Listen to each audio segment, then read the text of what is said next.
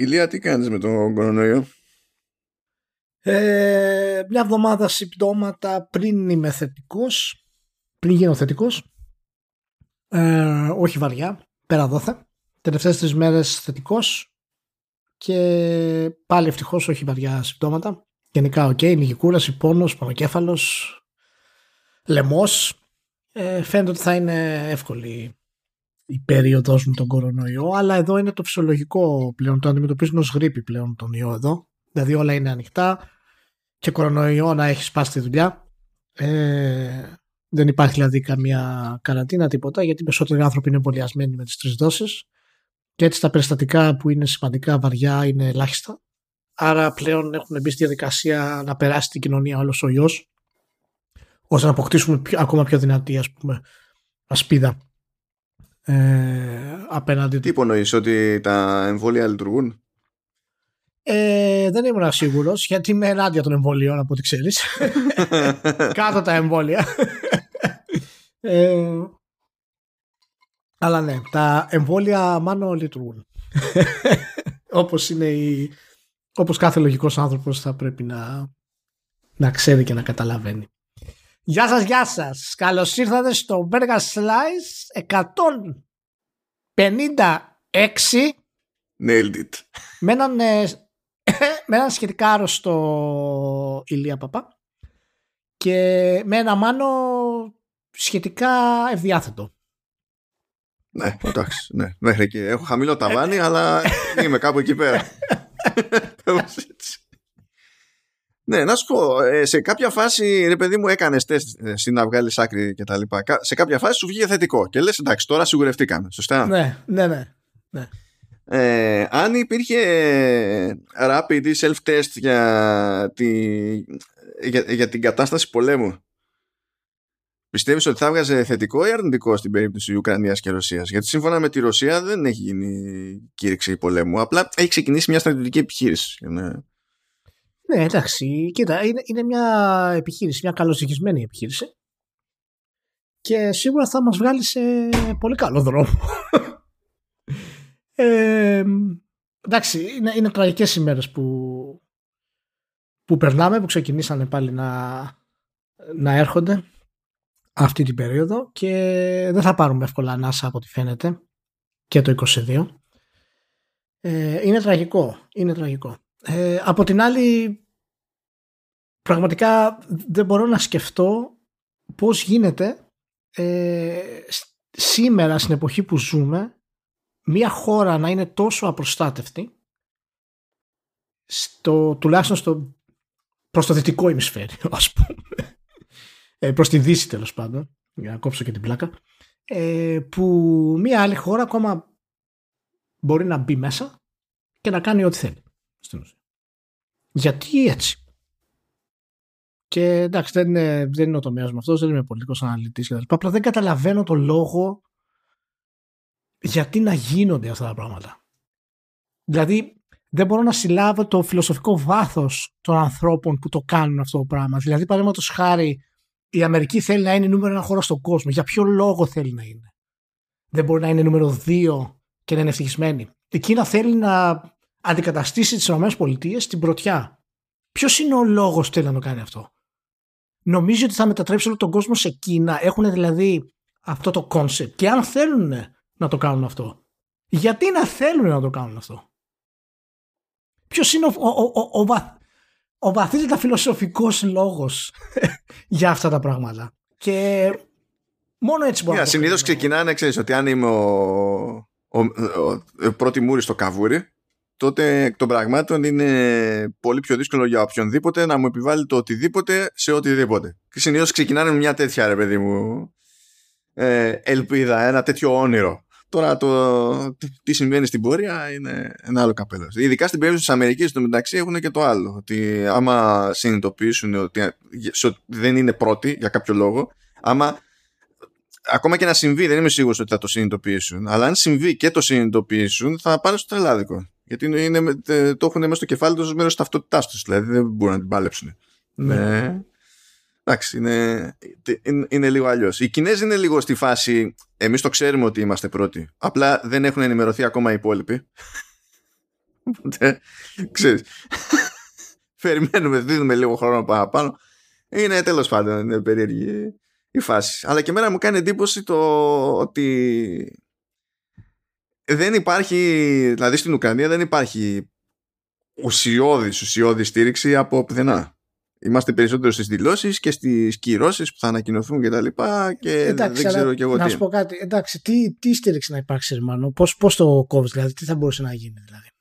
Ε, τώρα να σου πω κάτι για τη φαντασίωση που είχαν οι Αμερικανοί για τα ε, όπλα μαζικής καταστροφής στο Ιράκ έγινε ολόκληρη εξόρμηση, ολόκληρη εκστρατεία.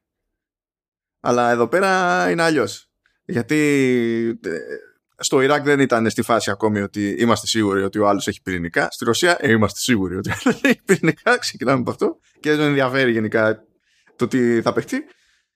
Και συν της άλλης, εντάξει, τι να γίνει. Έχουμε και μια Γερμανία στην καρδιά της Ευρώπης. Οι άνθρωποι πρέπει να έχουν φυσικό αέριο. Πώς θα το κάνουμε τώρα αυτό; Δεν γίνεται να πάμε να σπάσουμε τι σχέσει μας έτσι τώρα για ψιλοπίδημα. Σιγά, έγινε μια εισβολή. Τι να κάνουμε εμείς τώρα; Έτυχε να συμπέσει με την ατυχή μας επιλογή στη Γερμανία να αποσύρουμε την πυρηνική ενέργεια από, τη, από την αγορά.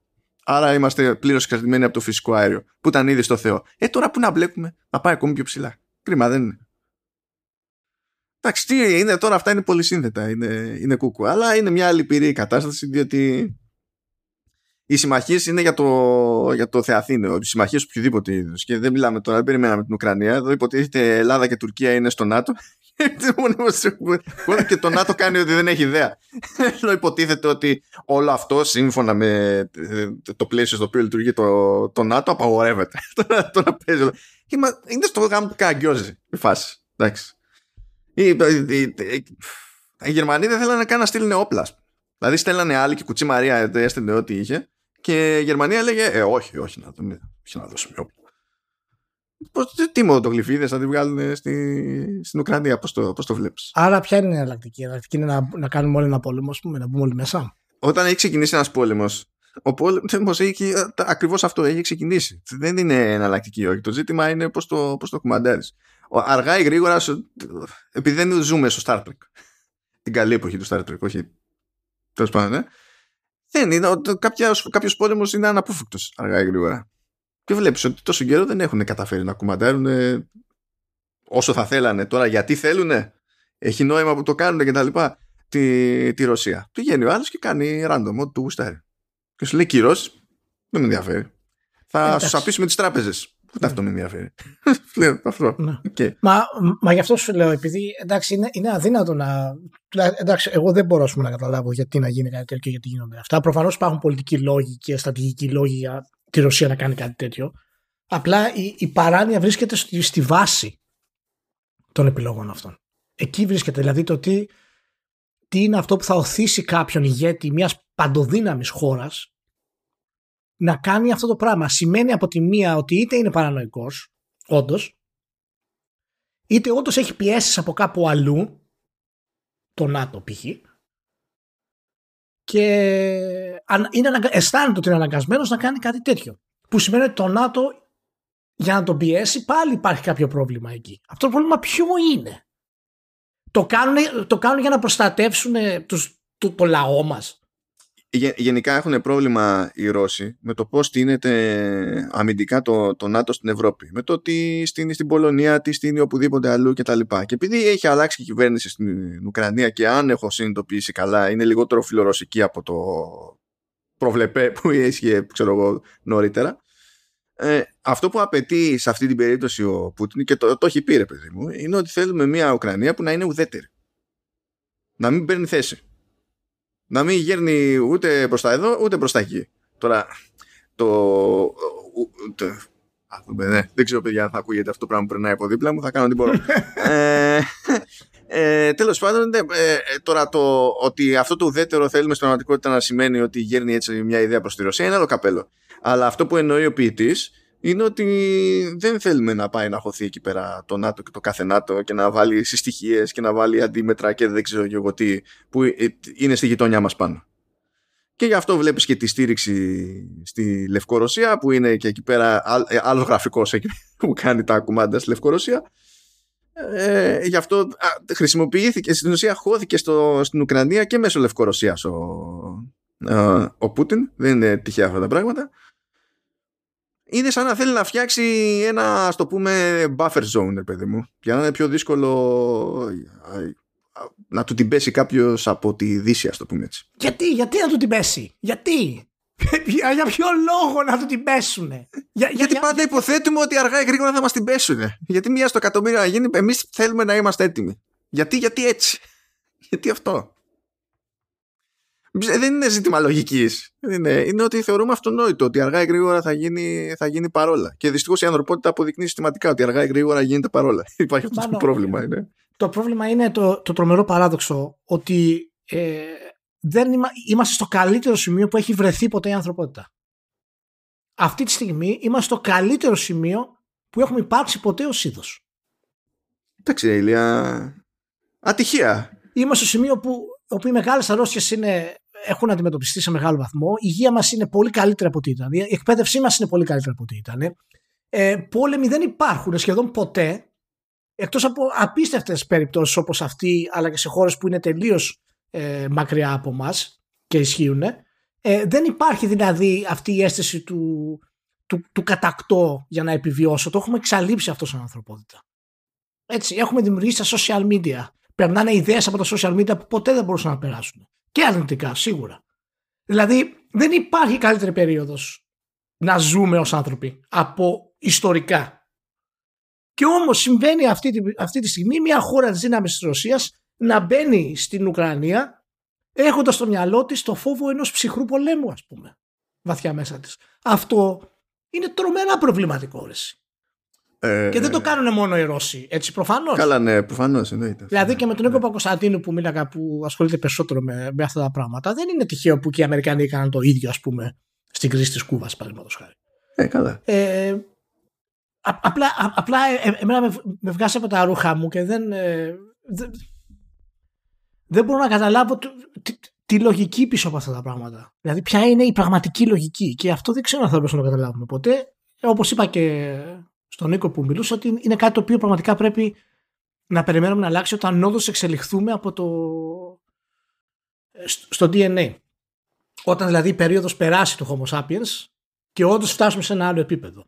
Μέχρι τότε δεν θα μπορέσουμε να τα γλιτώσουμε αυτά τα πράγματα. Όταν πετάξω έτσι μια random πληροφορία για την περίσταση, ότι τελείως τυχαία η Ουκρανία ε, προμηθεύει ε, τις αμερικανικές εταιρείες που ασχολούνται με, με παραγωγή μυαγωγών, δηλαδή για chips και, και τα λοιπά, με, το, με πάνω από το 90% του αερίου νέων που είναι σε τέλος πάντων καθαρότητα και σταθερότητα τέτοια που κάνει για αυτή τη δουλειά. Just saying. Αυτό δεν... Χαλάρα. Δεν έχω... Δεν είναι. Δεν μπορούμε ούτε καν να συλλάβουμε σε τι level λειτουργούν αυτές οι business. Διότι στην τελική business είναι. Παιδιά δεν είναι. Ε. Δεν είναι... είναι πέρα από κάθε λογική ε, αυτό το πράγμα. Αισθάνομαι ότι πρέπει να σου φτιάξω λίγο το κέφι. Ναι. Έχω και εγώ να σου φτιάξω το κέφι. Α, α, το, α, το Ναι, για πάμε. Ω άρρωστος, άμα θες, προηγήσει. Δεν υπάρχει ναι. θέμα. ε, λοιπόν, απλά θέλω να πω κάτι που έμαθα εσχάτως. Δεν υπήρχε περίπτωση να το μάθω από μόνος μου. Θα βρει κάποιος να μου το πει. Ότι ξέρεις τη γνωστή φράση Ιτσαμί Μάριο. Ιτσαμί Μάριο. Ναι, ναι. ναι. Ένα αναγραμματισμό της φράσης αυτής είναι Μαρίσα Τομέ. Α, δηλαδή; Τι εννοείς δηλαδή, δεν υπάρχει δηλαδή με το Μαρίσα Τομέ. Δεν κάνεις τώρα ότι ποια είναι η Μαρίσα Τομέ. Να σου πω. Ναι, δεν καταλαβαίνω το τσάμι Μάριο όμως. Τι δεν καταλαβαίνεις. Είναι τα ίδια γράμματα. Αναγραμματισμός. Το ένα του άλλου. Μάλλον θα με αναγκάσει να το ψάξω αυτό το πράγμα. Και αν είναι αληθινό, θα κατεδαφίσω όλο το podcast. λοιπόν, Ωραία, φίλε, τώρα που te βλέπω το όνομά της, βλέπω Τσάμπι Μάριο. Δεν μπορώ να δω Μαρίσα το Μέξ, αλλά. Όχι, το θέμα είναι να βλέπεις το μουστάκι και να φαντάζει τη Μαρίσα το Μέξ. Να βλέπεις τη Μαρίσα το Μέξ και να φαντάζει το μουστάκι. Δεν είναι. Ναι, όχι. Όχι, Πανάγια. Τέλος πάντων, ναι. Τι, τι έχεις εσύ, τι, για πες.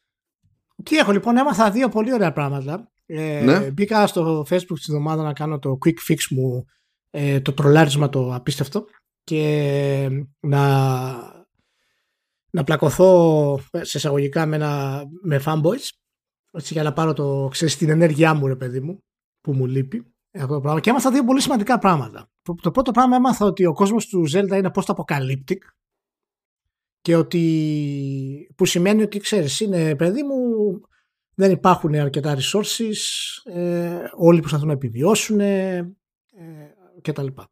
Ε, δεν το ήξερα αυτό είναι πώ αποκαλύπτει και ότι έχει πρόβλημα με τα resources, γιατί εγώ έβρισκα τα πάντα. Ό,τι ήθελα στο Zelda, τα απλά πρέπει να ψάξω λίγο για να τα βρω.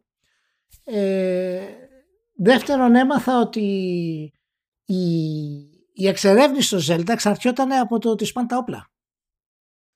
Και ναι, τρίτον, ε, ναι. και τρίτον, έμαθα το, μάλλον ξανά άκουσα το κλασικό, ότι ο κόσμος του Zelda είναι άδειος επειδή δεν μας αρέσει στην ουσία οι δραστηριότητες που προσφέρουν ναι, που προσφέρονται μέσα στο παιχνίδι. Άρα ο κόσμος αυτός είναι άδειος. Έμαθα αυτά τα τρία φοβερά πράγματα. Ε, Θέλω να μάθεις και ένα τέταρτο όμως, έτσι, ότι είναι τέτοιο. Το, το trolling δεν είναι, δεν θεωρείται. Ωραία δραστηριότητα, ωραίος τρόπος να περνάς το, το χρόνο σου. Απλά το λέω, δηλαδή. δεν ξέρω. Δεν, δεν περίμενα να το διασκεδάζεις τόσο. Μα δεν ξέρω να το κάνω καλά, ούτως ή άλλως. Είμαι άσχετος σε αυτό. δεν ξέρω να το κάνω καλά. Αλλά έχει πάρα πολύ πλάκα γιατί μου αρέσει να βλέπω πραγματικά όταν, ένα, όταν τα μυαλά των fanboys ας πούμε, φτάνουν σε τέτοιο σημείο αρρώστιας, ε, το οποίο είναι καθαρά ψυχολογικό το, το φαινόμενο.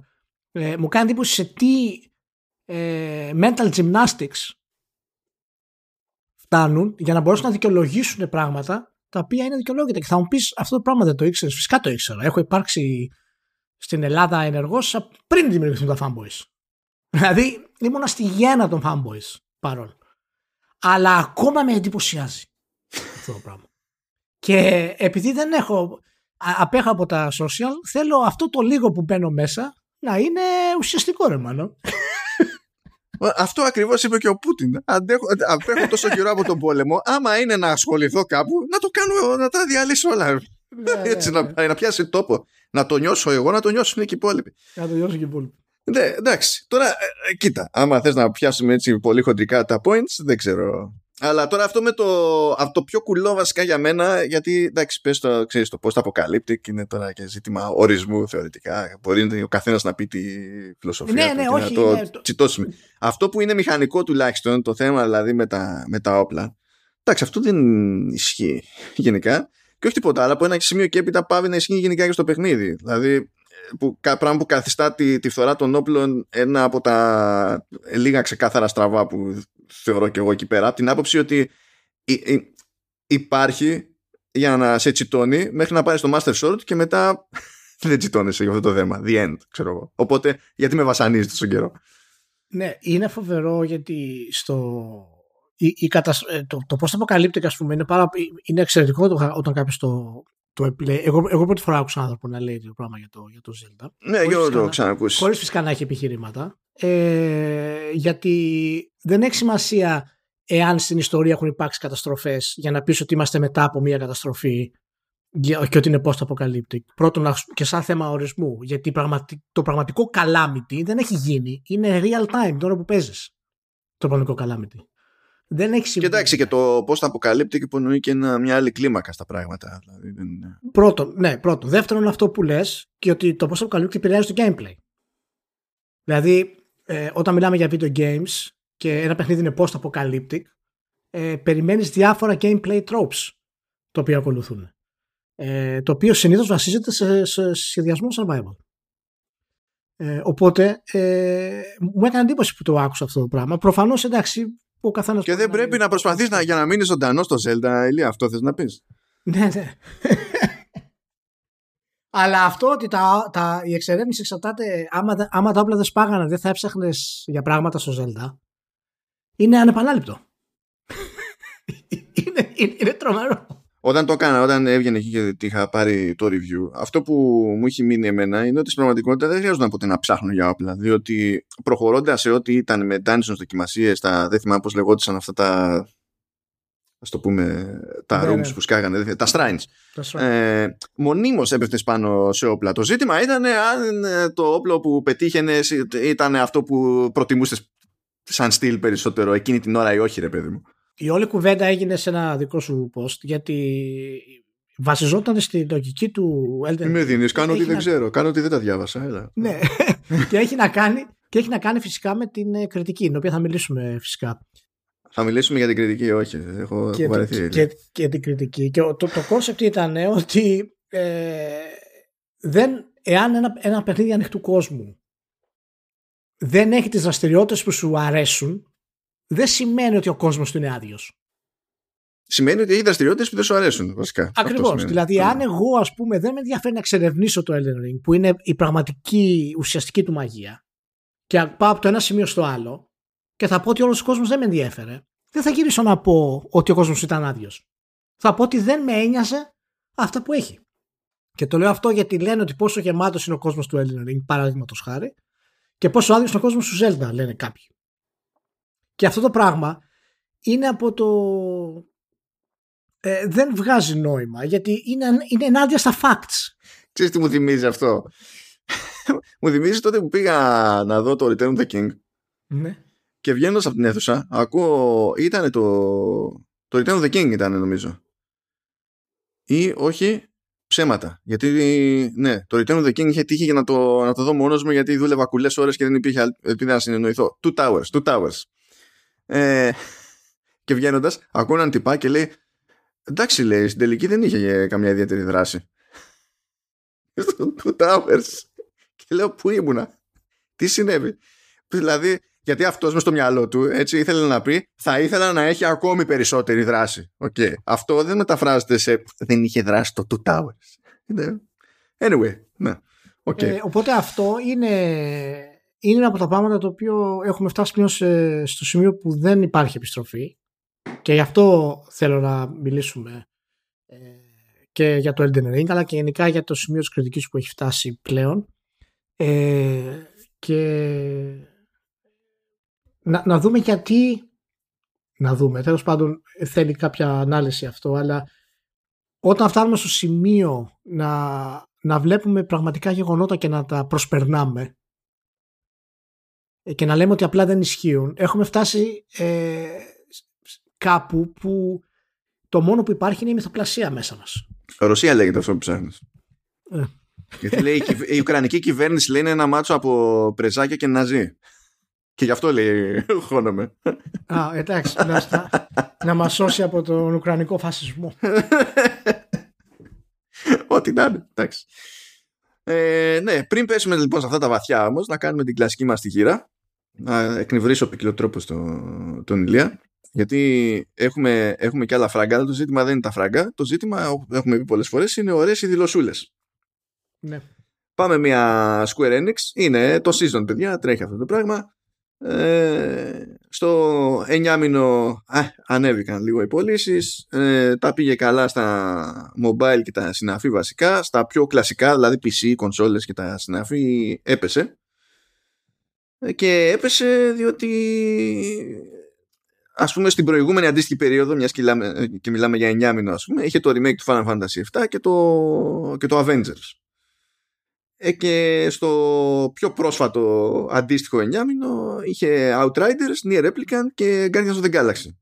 Και γενικά με εξαίρεση το Final Fantasy 7 Remake, όπως γνωρίζετε όλοι, κανένα α, άλλο σα, περίπου μεγάλη κυκλοφορία που είχε τέλος πάντων δεν πούλησε αρκετά. Μεταξύ των οποίων και το Guardians of the Galaxy. Είχαμε και την πρώτη δήλωση, legit, από Square Enix ότι δεν έπιασε τις προσδοκίες τις εσωτερικές που είχε η Square Enix. Βέβαια δεν λέει και κάπου τύπου πόσο πούλησε ούτε ποιες ήταν οι προσδοκίες, αλλά λέει δεν. Και εκεί πέρα που σκιστήκανε, που είχαν άνοδο 60 τόσο της εκατό, δεν θυμάμαι τι ήταν, ε, ήταν, στα, ήταν στα online, σε, που στην ουσία εννοεί το Final Fantasy 14 και ότι έχει μείνει από το 11, ε, γιατί βγήκε παιδιά το Endwalker και το Endwalker εξακολουθεί να είναι καλό, το Final Fantasy εξακολουθεί να είναι τούμπανο, οπότε ξεπατωθήκαν εκεί πέρα και τη σώσανε τη, την παρτίδα συγκριτικά, ας το πούμε έτσι.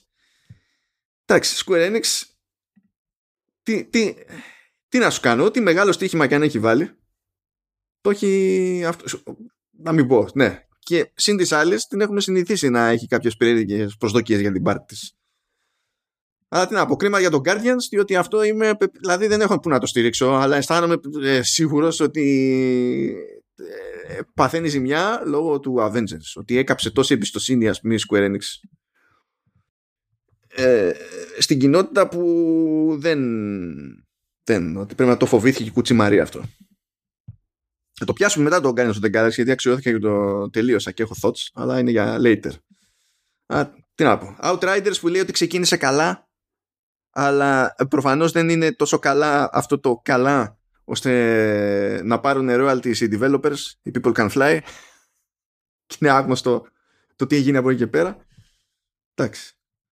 Να σου πω. Ε, Αυτές οι δηλώσεις τώρα καταλαβαίνεις ότι δεν σημαίνουν πολλά πράγματα αν δεν ξέρουμε τα νούμερα.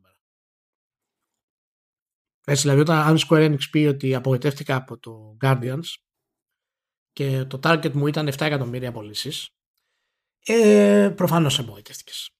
Ε, η, η, η, εντύπωση που μου μένει εμένα είναι ότι η Square Enix επειδή έχει και την ιαπωνική ε, κουλτούρα μέσα της που είναι έτσι αρκετά δυσκίνητη ε, προφανώς κάνανε έρευνα παίρνοντας το license γενικότερα για τη Marvel και τη συμφωνία με τη Marvel να δούνε πόσα εκατομμύρια κόσμοι υπάρχουν που τους αρέσει η Marvel πόσο gamers έχουν ας πούμε αυτές τις κονσόλες μπλα μπλα μπλα. Άρα έχουμε ένα estimation θέλουμε 10 εκατομμύρια πωλήσεις. αυτή την εντύπωση μου δίνεται εμένα σε αυτό το πράγμα. Δεν ξέρω πόσες φυσικά πωλήσεις έχει κάνει το Guardians. Θα μου κάνει εντύπωση αν έχει ξεπεράσει τα 2-3 εκατομμύρια. Αλλά εάν 2-3 εκατομμύρια δεν είναι επιτυχημένο, σημαίνει ότι το forecast ήταν τουλάχιστον διπλάσιο. Τα έχει ξανακάνει αυτά με το Tomb Raider και όχι μόνο με το Tomb Raider βασικά. Και με τα Hitman τα έχει ξανακάνει γιατί δεν ξέρω. Έχει κάτι. Φαντάζεται πράγματα στις δυτικές της παραγωγές. Ναι, ιστορικά έχει, έχει πρόβλημα στο να υπολογίσει ε, ξέρεις, τις πωλήσεις των τίτλων της σε, σε αρκετά σε αρκετές περιπτώσεις. Ε, παρόλα αυτά θα πρέπει να πούμε ότι αυτή της επιλογή ήταν σωστή. Δηλαδή το Guardians είναι η πρώτη της σωστή επιλογή ε, του να πει ότι πάρε developer ξέρω εγώ το license θα σε χρηματοδοτήσω για να κάνεις αυτό το πράγμα. Έτσι. Και ήταν πραγματικά ε, μια σωστή επιλογή ερχόμενο μάλιστα από το από το Avengers το οποίο ήταν ε, στο ασάρισμα του ήταν κάκιστο και μετά έχει προσπαθήσει, έχουν προσπαθήσει να το φτιάξουν αλλά τέλος πάντων εκεί είχε το, ένα σύστημα πωλήσεων το οποίο ήταν ε, γενικά απαράδεκτο και δεν κατάφερε να, ε, να φέρει τα, τα αναμενόμενα. Ναι, δεν έχει, δεν έχει στυλωθεί αυτό. Μετά από τόσο καιρό στην ουσία δεν έχει ρεφάρει τίποτα. Οπότε μου κάνει εντύπωση γιατί για μένα ακόμα και πωλήσεις να έκανε 2 εκατομμυρίων θα έπρεπε να είναι αρκετά θετικό σε Square Enix και να τους πει: OK, παιδιά, μπορούμε να τα διπλασιάσουμε αυτή τη στιγμή και σε ένα sequel γιατί έχει πολύ ε, θετική ε, προσέγγιση ε, από όλο τον κόσμο γενικά τον κάτω στο Galaxy. Και βραβεία έχει και μαζέψει και καλές κριτικές μάζεψε ναι. γενικά, καλές εντυπώσεις άφησε. Και πιστεύω ότι από ένα sequel με παραπάνω χρήματα πραγματικά μπορεί να τους έδινε δυνατότητα να σπάσουν το, το φράγμα. Όχι βέβαια να τους έφτανε το, αυτό που θέλανε σε πωλήσεις, αλλά εάν ρίξουν λίγο τις πωλήσεις τους, ε, θα ήταν πολύ πιο εύκολο για το, για τον Galaxy να πήγαινε καλύτερο. Οπότε τώρα δεν ξέρω ακριβώς τι θα γίνει. Δεν θυμάμαι για τέτοιο. Δεν ξέρω αν το έχει πει. Μέχρι πότε έχει τη συμφωνία με τη Marvel βασικά. Ναι. Αλλά θα δούμε. Anyway. Ε, ε, κάνω ένα γρήγορο πέρασμα από Embracer Group απλά για να συνημερώσω Ηλία ότι ε, στο ε, στο τρίμηνο, είναι τρίτο τρίμηνο της οικονομικής χρήσης της δικής της, είναι δηλαδή Οκτώβριος, ε, Νοέμβριος, Δεκέμβριος στη, στην προκειμένη. Σε σχέση με την αντίστοιχη περσινή περίοδο ε, είχε 135% άνοδο στο τζίρο, διότι φυσικά αγοράζει συνέχεια εταιρείες και ενσωματώνεται ο τζίρος των νέων εταιρεών στο, στο σύνολο. Αλλά η πλάκα είναι ότι αυτή που έφερε περισσότερα ας πούμε είναι η Easy Brain που έχει να κάνει με mobile games. Αλίμονο. Έτσι βγαίνει το, έτσι βγαίνει ο Φράγκος. Δεν μας χαλάσανε. Ε, ναι. Και φυσικά για άλλη μια φορά θα το λέω εδώ για πάντα όπως είπε ο συνειδητής και CEO ε, ότι το, το μεγαλύτερο μέρος του τζίρου ε, τουλάχιστον για το τρίμηνο αυτό προ, προέρχεται από catalog titles έτσι τα σιγουράκια για μηχανές οι πραγματικές ατομηχανές ένα ακόμη πιο γρήγορο πέρασμα από NetEase. Την NetEase τη βάζω στο πρόγραμμα μόνο και μόνο επειδή έχει το Nagosi Studio το οποίο υποτίθεται ότι θα είναι πιο δημοκρατικό, θα συζητάνε μεταξύ τους, θα παίρνουν τις αποφάσεις ομαδικά αλλά θα λέγεται Nagosi Studio το Nagosi Studio το οποίο είναι πάντα αστείο από μόνο του. Ε, γιατί τέλος πάντων είναι, είναι προσπαθεί να κάνει την ανάποδη κίνηση. Είναι NetEase όσο έχουν τα πράγματα και τουλάχιστον για την περίοδο που εξετάζουμε εδώ πέρα, ας πούμε, έχει το 70% του τζίρου της να έρχεται από mobile games και με το να κάνει κινήσεις όπως το να στείνει το Nagosi Studio ας πούμε σημαίνει ότι θέλει να ανεβάσει την άλλη μπάντα. Δηλαδή δεν είναι ότι προσπαθούν όλοι να πιάσουν γενικά και αόριστα την καλή με τα mobile games ούτε πιστεύει κανένας ότι τα mobile games είναι το μέλλον αλλά θέλουν να έχουν μια ισορροπία να έχουν και από εδώ και από εκεί διότι τα, όπως και να το κάνουν δεν αισθάνεται κανένας αρκετά cool ώστε να αγνοήσει τον κουλό τζίρο που μπορεί να προκύψει από mobile games χωρίς την προσπάθεια που χρειάζεται συνήθως ε, να ορθοποδήσει ένας τίτλος στις άλλες κατηγορίες, στις άλλες μπάντες. Αλλά ναι, πάει και, και αυτό. Ε, μια επίσης γρήγορη στάση από την Paradox η οποία Paradox τέλος πάντων στο, είδε μειώσεις ε, στη, στη συνολική της οικονομική της χρήσης, σε όλο της το οικονομικό έτος δηλαδή, παρότι ανέβηκε ο τζίρος σε σχέση με πέρυσι στο τελευταίο της τρίμηνο κτλ. Ε, είχαν κάτι θέματα αυτοί, τα έχουμε ξανασχολιάσει εδώ. Εμένα μου αρέσαν οι δηλώσεις που έγιναν από την ηγεσία. Λένε ότι έχουμε κάνει λέει, μια κάποια αναδιάρθρωση στον τρόπο τον οποίο λειτουργούμε και με τις εσωτερικές ομάδες αλλά και με τις εξωτερικές παραγωγές που αναλαμβάνουμε υποτίθεται και υποστηρίζουμε και τα συναφή. Και μου αρέσει. Δεν ξέρω μπορεί και να ισχύει. Δεν έχω τρομαδό τσεκάρο αλλά μου αρέσει που λέει ότι στόχος και έχει αρχίσει να αποδίδει ήδη λέει το νέο πλάνο στόχος ε, είναι να παράγουμε καλύτερο περιεχόμενο.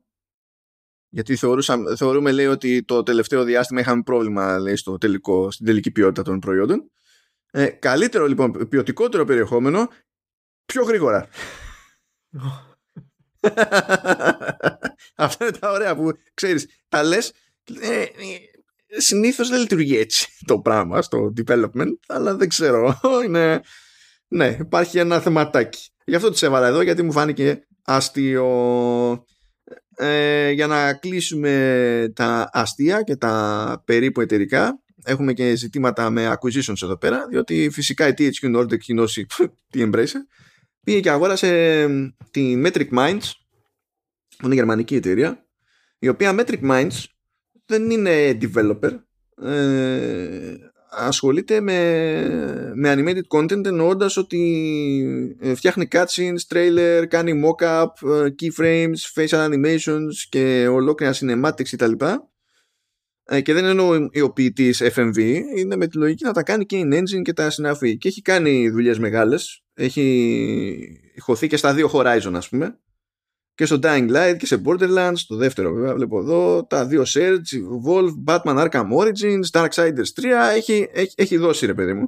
Και αγοράζουν αυτό το, αυτή την εταιρεία στην DHQ, διότι η DHQ τώρα τελευταία η Embracer τώρα τελευταία αγοράζει men developers αλλά βλέπουμε ότι να, αγόραζε, αγόρασε την Image Comics για να πάρει τα IP να έχει να κερδίζει από εκεί πέρα να δει τι μπορεί να κάνει και με τα games αγόρασε PR agency που μπορεί να το χρησιμοποιεί η ίδια για να ρίξει το κοστολόγιο της, αλλά αυτό δεν σημαίνει ότι αποκλείει και τις υπηρεσίες προς τρίτους. Και εδώ η Metric Minds δεν σημαίνει ότι αγοράστηκε και θα χρησιμοποιείται πλέον από παιχνίδια της Embracer και δεν ξέρω και εγώ τι. Θα συνεχίζει να προσφέρει υπηρεσίες. Οπότε βάζει ρίζες όπου να είναι, ρε παιδί μου, στο gaming και θα σου λέει Εμείς θα γίνουμε, θα το καταφέρουμε το πράγμα. Ε, και έκανε μια αγορά και Nintendo, δεν ξέρω αν ενημερώθηκες. Τι έκανε αγορά Nintendo; Έκανε, έκανε εξαγορά Nintendo. Είναι η πιο Nintendo, η πιο Nintendo style εξαγορά που θα μπορούσε να γίνει. Τι αγόρασε, Nintendo Internal Studio; Αγόρασε, τη, σχεδόν, σχεδόν. Αγόρασε την SRD ε, και υποτίθεται ότι θα ολοκληρωθεί τέλος πάντων η εξαγορά την 1η Απριλίου 2022 που είναι τότε που αλλάζει και έτος η, η Nintendo αν θυμάμαι καλά ε, και συνεργάζεται με την SRD για να καταλάβεις σχεδόν 40 χρόνια ε, δεν σου παγώ Δεν χρειάζεται καν να το κοιτάξω. Δεν χρειάζεται καν να το κοιτάξω, έτσι.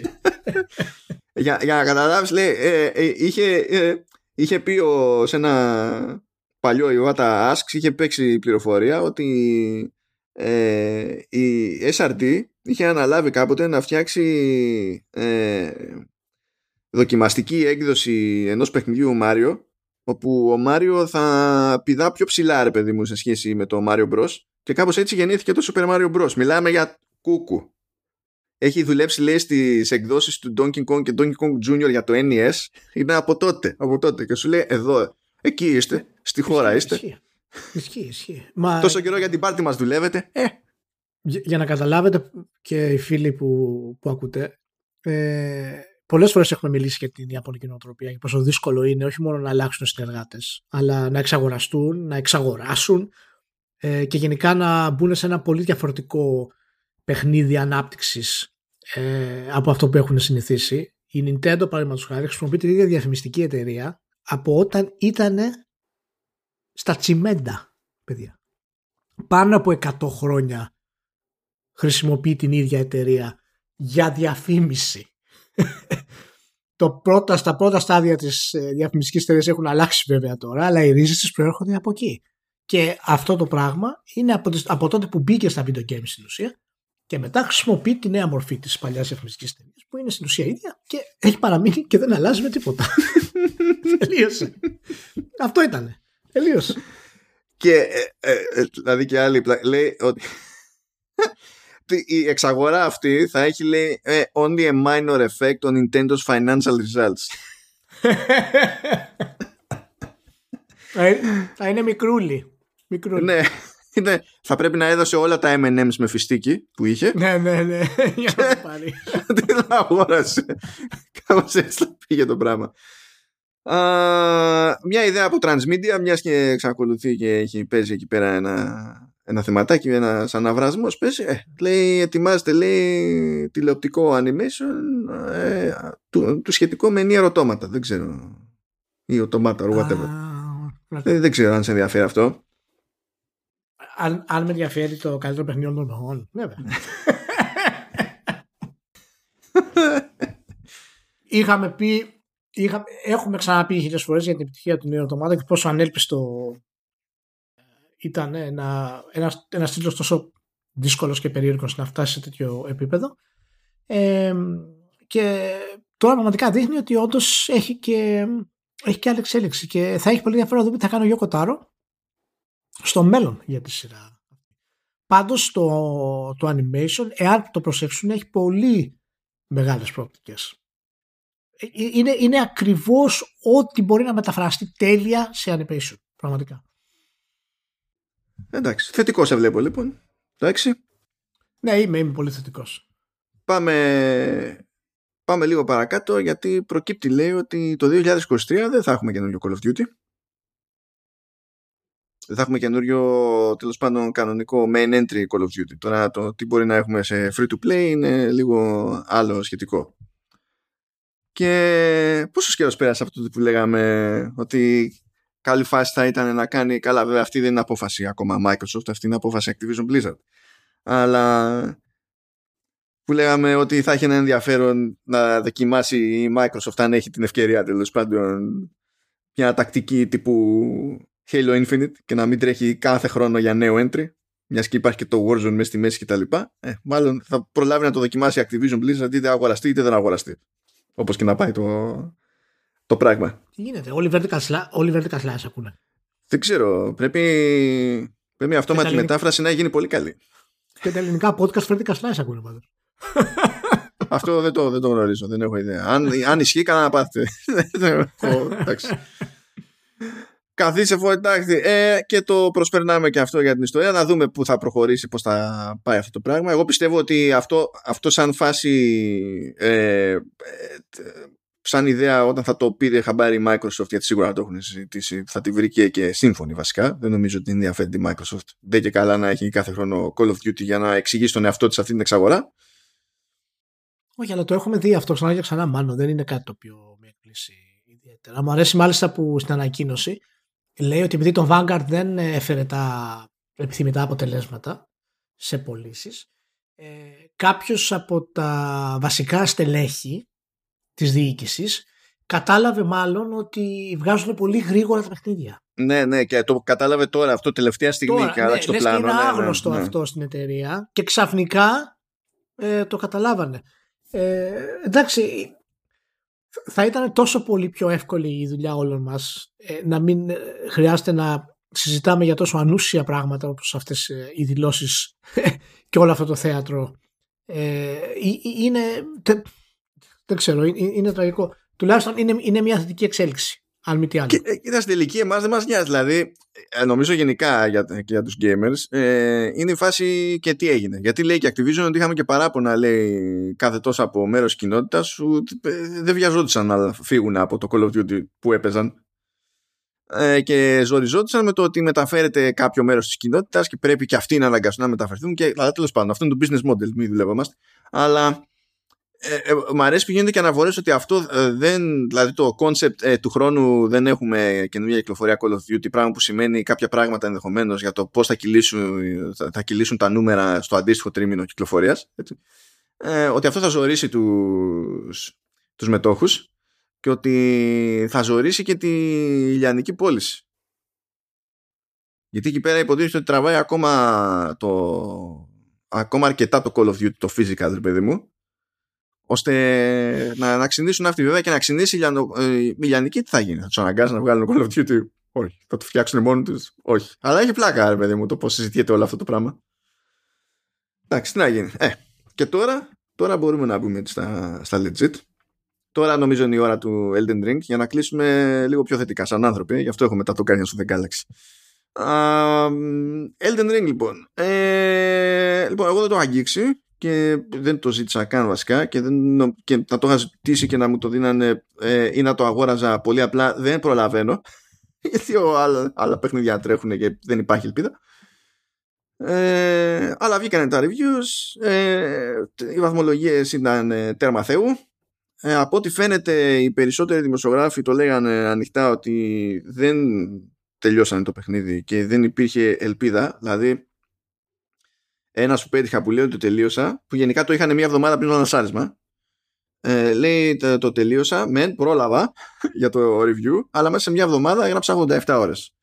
Το οποίο δεν είναι normal, γενικά. Δεν είναι normal το ότι γενικά αυτή η βιομηχανία τα περι, τις περιμένει αυτές τις σούζες από, από μας, αλλά αυτή είναι μια άλλη συζήτηση τέλος πάντων. Anyway, το ζήτημα είναι ότι πολλά από τα reviews που είναι εκεί έξω ε, ε βασίζονται σε μια εικόνα που είναι αδύνατο να είναι πλήρης που για μένα αυτό είναι ένα θέμα από μόνο του τέλος πάντων.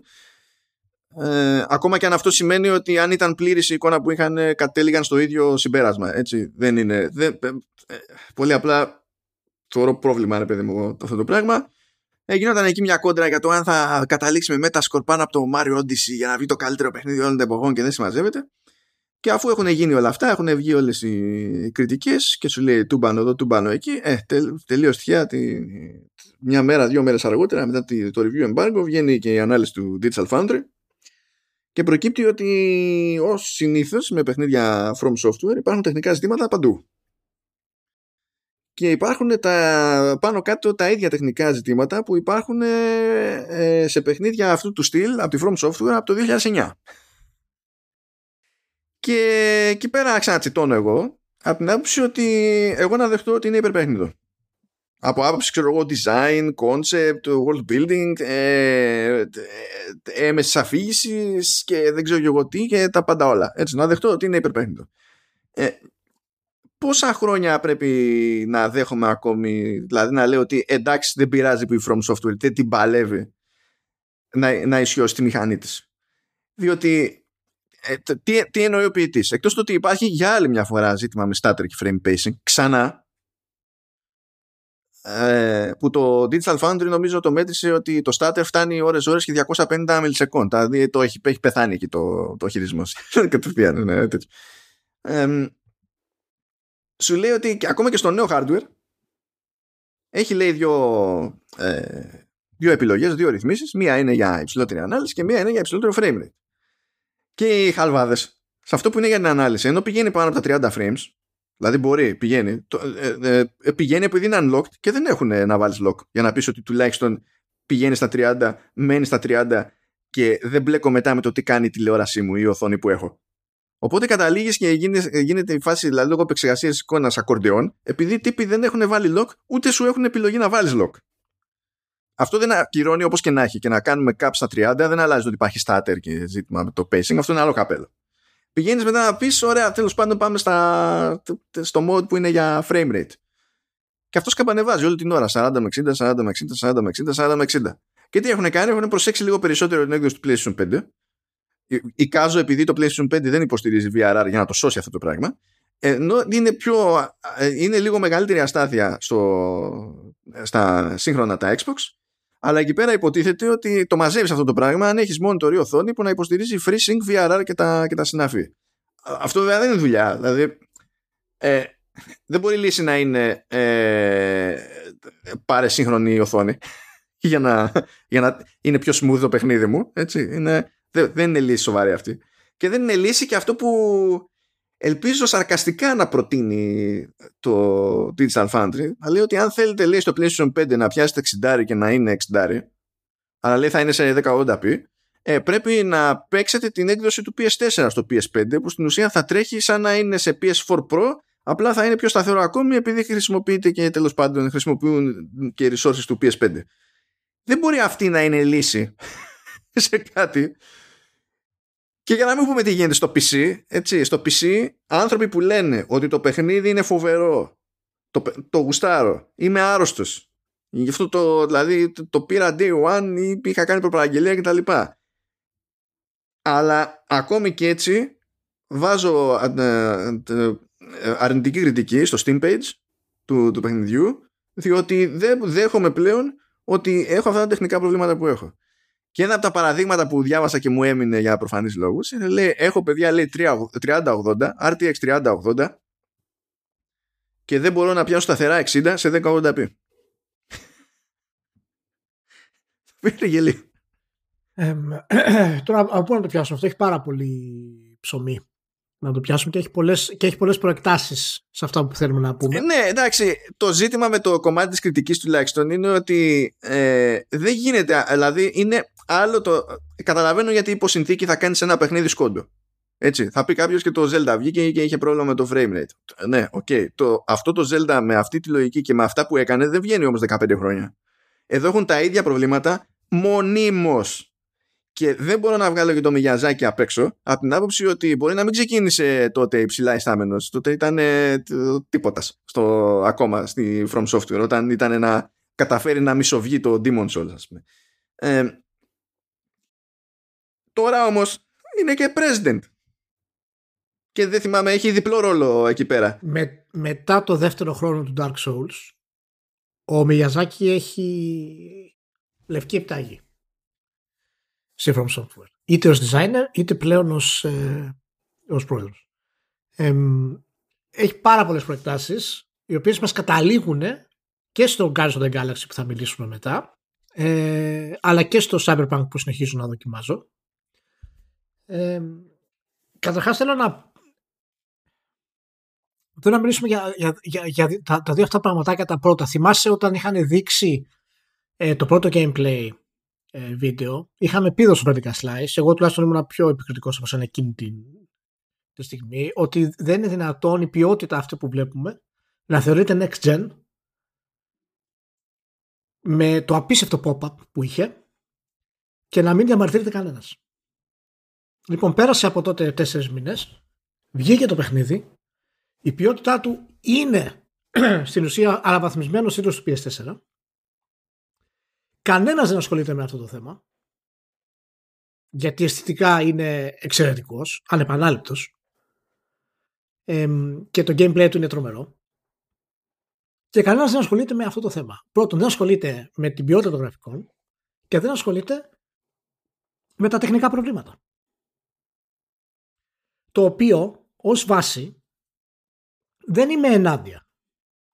Όταν ένα παιχνίδι έχει καταπληκτικό αισθητικό κομμάτι εξαιρετικό gameplay και άψογη προσέγγιση στο storytelling με τον τρόπο του ο κάθε τίτλος, ε, φυσικά ε, μπορείς να παραβλέψεις ορισμένα πράγματα εάν τα υπόλοιπα επίπεδα από αυτά που ανέφερα είναι πραγματικά ε, σε ένα σημείο το οποίο δεν είναι καν συνηθισμένο για καλά παιχνίδια. Μιλάμε για παιχνίδια που είναι παιχνίδια καλύτερα παιχνίδια της χρονιάς υποψήφια και μπορεί και παραπάνω.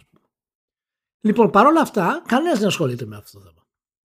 Σε άλλα παιχνίδια όμως, ασχολούνται. Ανέφερε π.χ. το Zelda. Παραδείγματος ε, υπήρχαν προβλήματα, ας πούμε, ε, με το Witcher.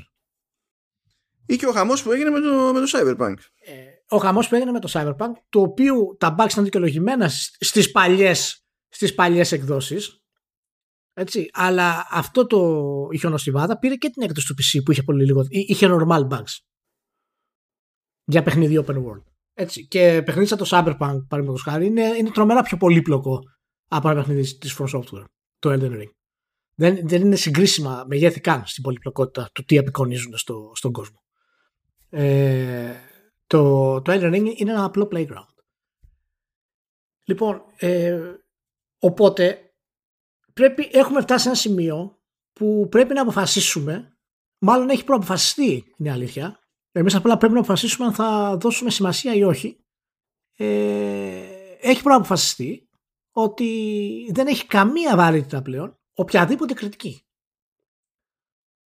Σε τίτλους οι οποίοι έχουν θετικό ή αρνητικό hype. Αυτοί που έχουν αρνητικό hype ή το αποκτήσουν είναι καταδικασμένοι με ελάχιστες εξαιρέσεις και αυτοί που έχουν υπερβολικά καλό hype είναι καταδικασμένοι με την καλή έννοια να πάρουν πολύ ψηλέ βαθμολογίες ανεξάρτητα του τι κάνουν και του τι προσφέρουν. Λοιπόν, αυτό είναι το τέλος. Έχουμε τελειώσει ως κριτική. δεν έχει νόημα πλέον να βαθμολογείς και δεν φταίνε οι βαθμολογίες. Δεν έχει κανένα νόημα. Γιατί το μέτριο παιχνίδι παίρνει 7-8 και είσαι αναγκασμένος στο ανεπανάληπτο παιχνίδι να του βάλεις 9-10. Τίτλοι οι οποίοι έχουν 96, 97, 98 στο Metacritic και βάζω και το Zelda μέσα. Φυσικά, το τελευταίο. Ε, είναι πάρα πολύ υψηλές βαθμολογίες για να μπορούμε να τις πάρουμε σε σοβαρά. Και τώρα πλέον φτάνουμε σε ένα παιχνίδι σαν το Elden Ring, το οποίο είναι το αποκορύφωμα του τι έχει κάνει From Software μέχρι σήμερα. Δεν προσφέρει τίποτα επαναστατικό. Τίποτα επαναστατικό. Και έχουμε φτάσει στο σημείο να το αντιμετωπίζουμε ως έτσι. Δεν έχει σημασία αν είναι από τα καλύτερα open world που έχουμε δει.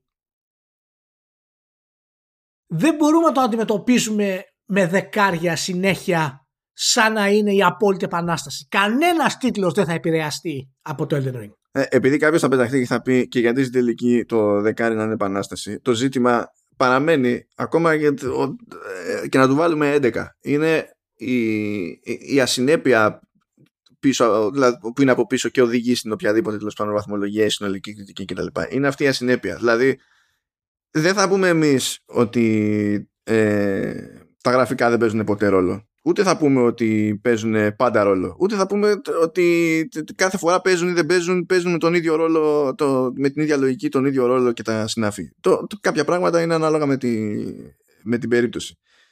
ΟΚ. Okay. Αλλά κάπως πρέπει να, να στηρίζεται αυτό το πράγμα. Δηλαδή δεν μπορεί ε, από τη μία κάποιος να θίγεται πέρα για πέρα για την ποιότητα των γραφικών σε μία περίπτωση και να μην θίγεται καθόλου μα καθόλου στην άλλη περίπτωση. Ή αν το κάνει τέλος πάντων να πάρει μια θέση και να προσπαθήσει να μείνει λίγο πιστό σε αυτή τη ρημάδα τη θέση. Δεν είναι δηλαδή καμιά επιστήμη στην πραγματικότητα. Ναι. Ε, θα πρέπει να κατανοήσουμε ότι ο λόγος που λέμε ότι το 10 πρέπει να σημαίνει κάτι είναι ακριβώς για να αποφύγουμε αυτά τα φαινόμενα που ζούμε αυτή τη στιγμή. Στην ουσία η ίδια κλίμακα της βαθμολογίας υπάρχει για να προστατεύσει την ποιότητα των video games. Γιατί αν όλοι οι τίτλοι παίρνουν 10 και όλοι οι τίτλοι παίρνουν 9 και όλος ο κόσμος θεωρεί ότι τίτλοι σαν το Horizon Zero West καλά. Πάλι, πάλι το ίδιο, ε, παθαίνεις και αυτή την εβδομάδα. Ε. ναι, ναι. ε, ναι, είναι πολύ ωραίος τίτλος, γι' αυτό είναι πολύ εύκολο να το πεις. ε, ε, παίρνουν 9 και 10 γίνεται για αυτό ακριβώς το λόγο γιατί το 10 δεν σημαίνει τίποτα πραγματικά παρά μόνο ότι πρόκειται για ένα τρομερό παιχνίδι. Αυτούς που το θεωρούν ότι είναι τρομερό παιχνίδι. Εάν το 10 σήμαινε για κάποιους ότι κοίτα να δεις πρέπει να φέρει κάτι στη βιομηχανία, να αλλάξει τη βιομηχανία, να φέρει κάτι που δεν έχουμε ξαναδεί στη βιομηχανία και να επηρεάσει τη βιομηχανία, εάν σήμαινε αυτό το 10, τότε οι βαθμολογίες θα, θα, θα έπεφταν πολύ περισσότερο προς το χαμηλό κομμάτι της κλίμακας. Αλλά πλέον δεν το έχουμε αυτό το πράγμα.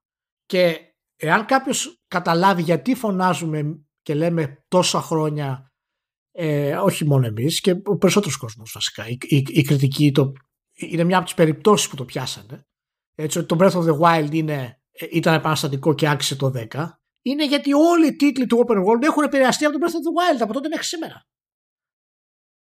έχει αλλάξει τον τρόπο που πλησιάζουμε τα open worlds.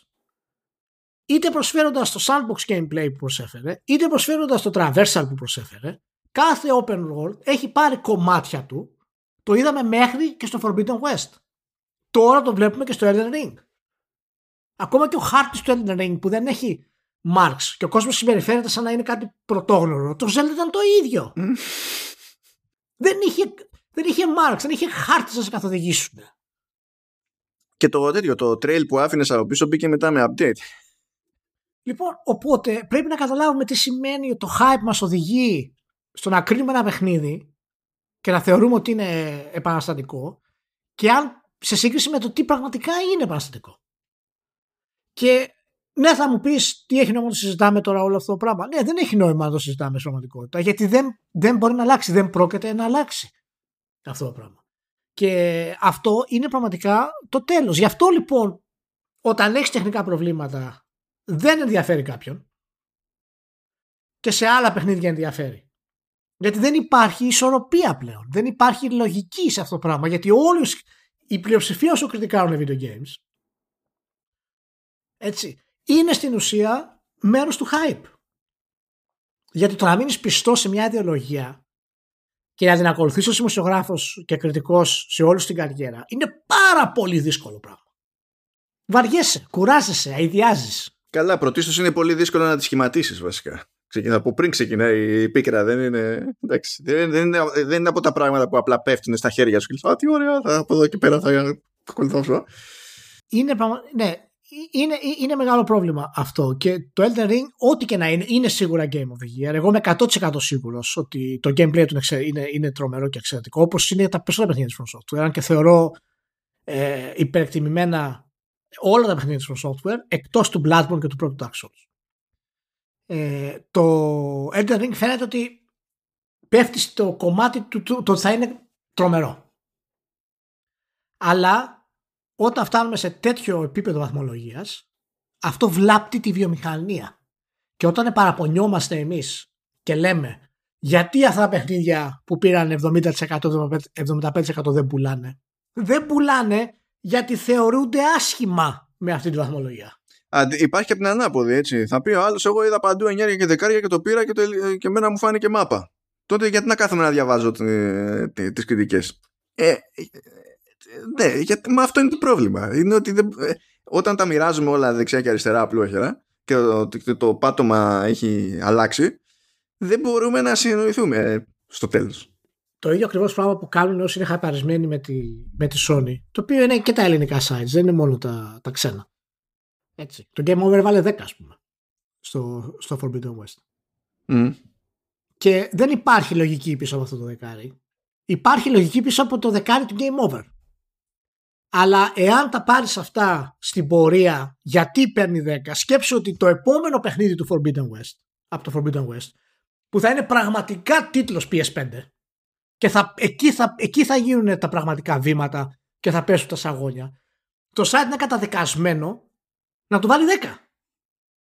Γιατί δεν υπάρχει περίπτωση στο gameplay το οποίο βασίζεται στο ίδιο template να είναι χειρότερο από το Forbidden West.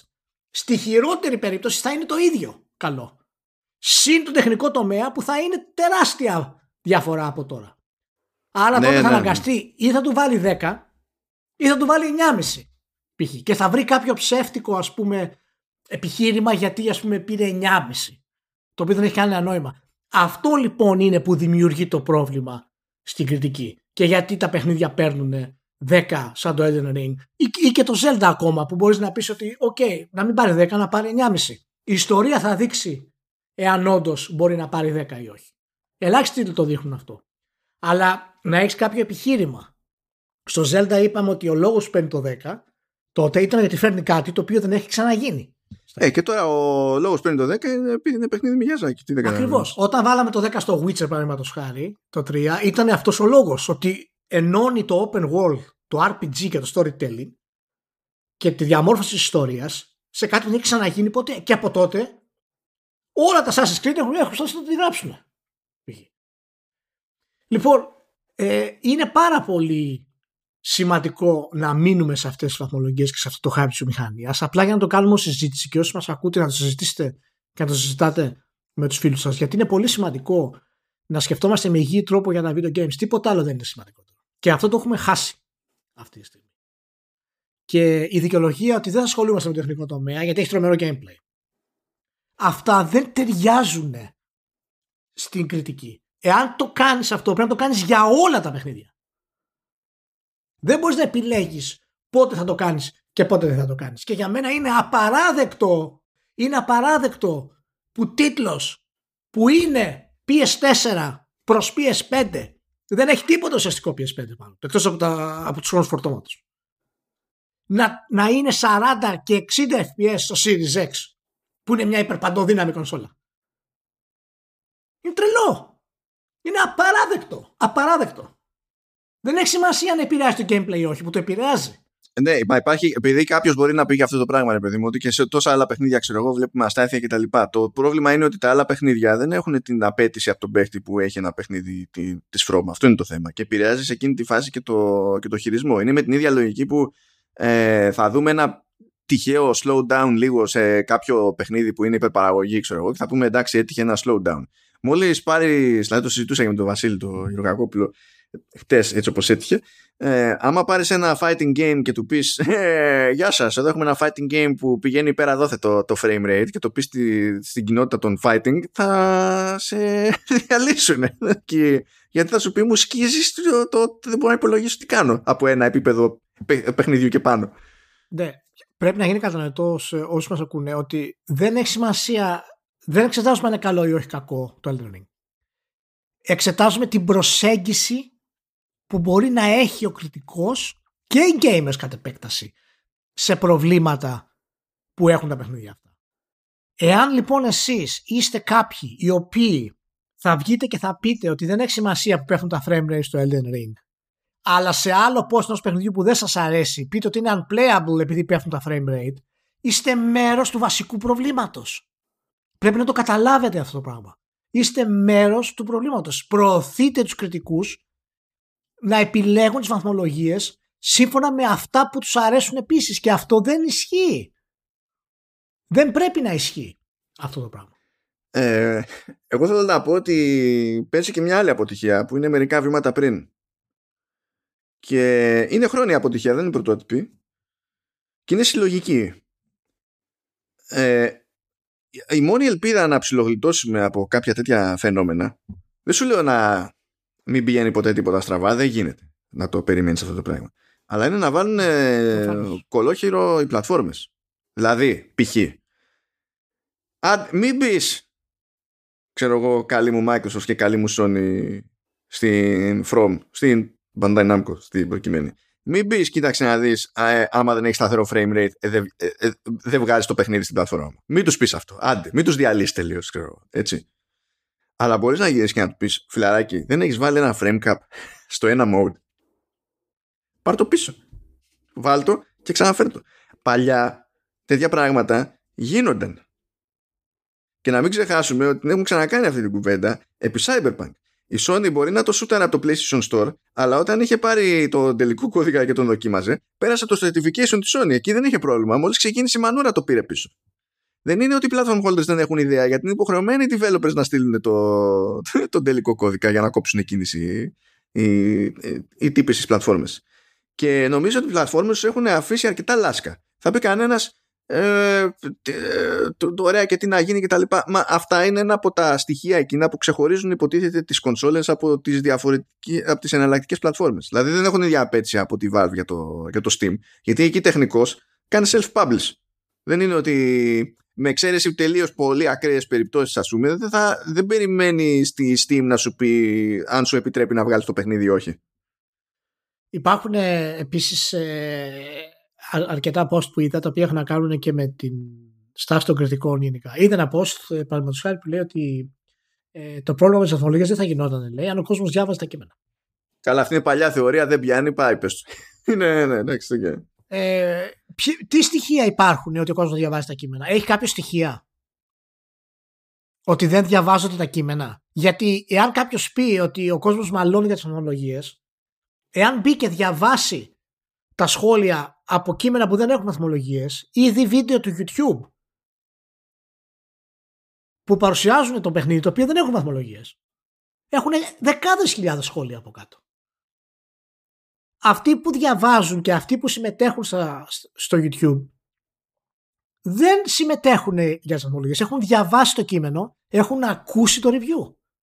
Λοιπόν, αυτή η θεωρία ότι αυτό συμβαίνει επειδή ο κόσμος δεν ασχολείται με το κείμενο είναι μια θεωρία η οποία δεν ισχύει, δεν υπάρχουν στοιχεία, αλλά υπάρχουν στοιχεία για το ανάποδο. Γιατί εάν δεν διαβάζα, συγγνώμη, δεν διαβάζαμε τα κείμενα, δεν θα είχαν αυξηθεί με απίστευτο τρόπο τα τελευταία 10 χρόνια τα κείμενα για games. Εντάξει, αυτό είναι λίγο πιο φλού γιατί τώρα ξέρεις, το διαβάζω το κείμενο σημαίνει, πώς να σου πω, έχεις ενδιάμεσα το, το comprehension της υπόθεσης που είναι άλλο level δεν είναι σίγουρο ότι θα διαβάσει ο άλλος ολόκληρο το κείμενο, μπορεί να διαβάσει το τελικό συμπέρασμα κτλ. Δεν μπορείς να βγάλεις εσύ συμπέρασμα διαβάζοντας τα στατιστικά σου τέλος πάντων αν ο άλλος ξέρεις τι μερίδα το διάβασε όντως ολόκληρο ή όχι. Δεν έχεις ιδέα, δεν μπορείς να κάνεις. Μάνο, εάν, εάν, εάν κάποιος δεν διάβασε 2.000 λέξεις review, δεν θα το έγραφε κανένας. Αυτά τα πράγματα μπορούν να τα δουν τα μεγάλα site. Και τα μεγάλα site συνεχίζουν και γράφουν μεγάλα review. Αυτό δεν το κάνουν για να απασχολήσουν και να πληρώνουν τους συντάκτες τους περισσότερο. θα μπορούσαν να το μόνο σίγουρο. Ναι, ναι. Α πούμε, δεν θα κάνετε 8 ώρο πλέον, γιατί δεν διαβάζει κανείς τα review. Θα κάνετε review δύο, δύο παραγράφων. Π.χ. Ναι, αλλά κοίταξε, strategy guides γιατί γράφουν τα, τα site, ξέρεις; Ενώ υπάρχει το YouTube, ξέρεις γιατί γράφουν τα site ακόμα; Γιατί ε, εκεί υπάρχει απάντηση. Ε, βέβαια. Ε, ε για SEO. Τους ωφελείς το SEO. Ναι, ναι, ναι. δηλαδή, μην ψάχνεις τώρα, είναι λίγο κούκου. Ε, μα, μα, μα αυτός σου λέω, υπάρχουν λόγοι που μπαίνει ο άλλος και γράφει, ας πούμε, το, το review του. Υπάρχουν λόγοι που μπαίνει, γράφει και γράφει το, το guide στην όλη κατάσταση. Αλλά εάν πραγματικά ο άλλος έλεγε ότι δεν με ενδιαφέρει τι γράφει ο άλλος στο κείμενο, δεν θα υπήρχε ούτε συζήτηση κάτω από τα reviews. Ούτε συζήτηση κάτω από τα βίντεο του YouTube. Δεν σου κανένας με τίποτα. Λοιπόν, αυτό το πράγμα δεν ισχύει. Ναι, μεν υπάρχουν τάσεις και ναι, αυτό δεν μπορούμε να το αρνηθούμε γιατί το βλέπουμε.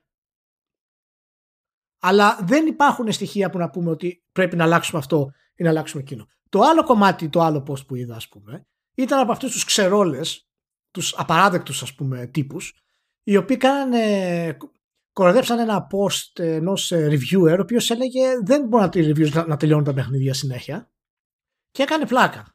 Αυτός και λέει: Α, τι, ε, έτσι πάμε, πολύ ωραία.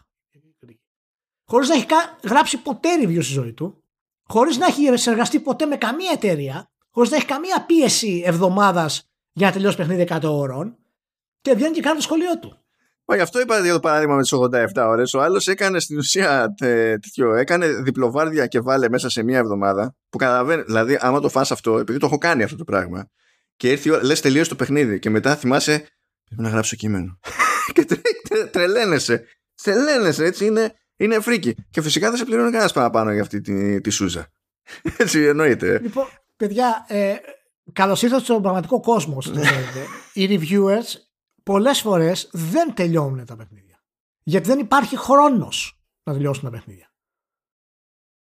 Και αυτό γιατί συμβαίνει. Γιατί πρώτον οι εταιρείες στέλνουν αργά τους κώδικες για δικούς τους εμπορικούς λόγους.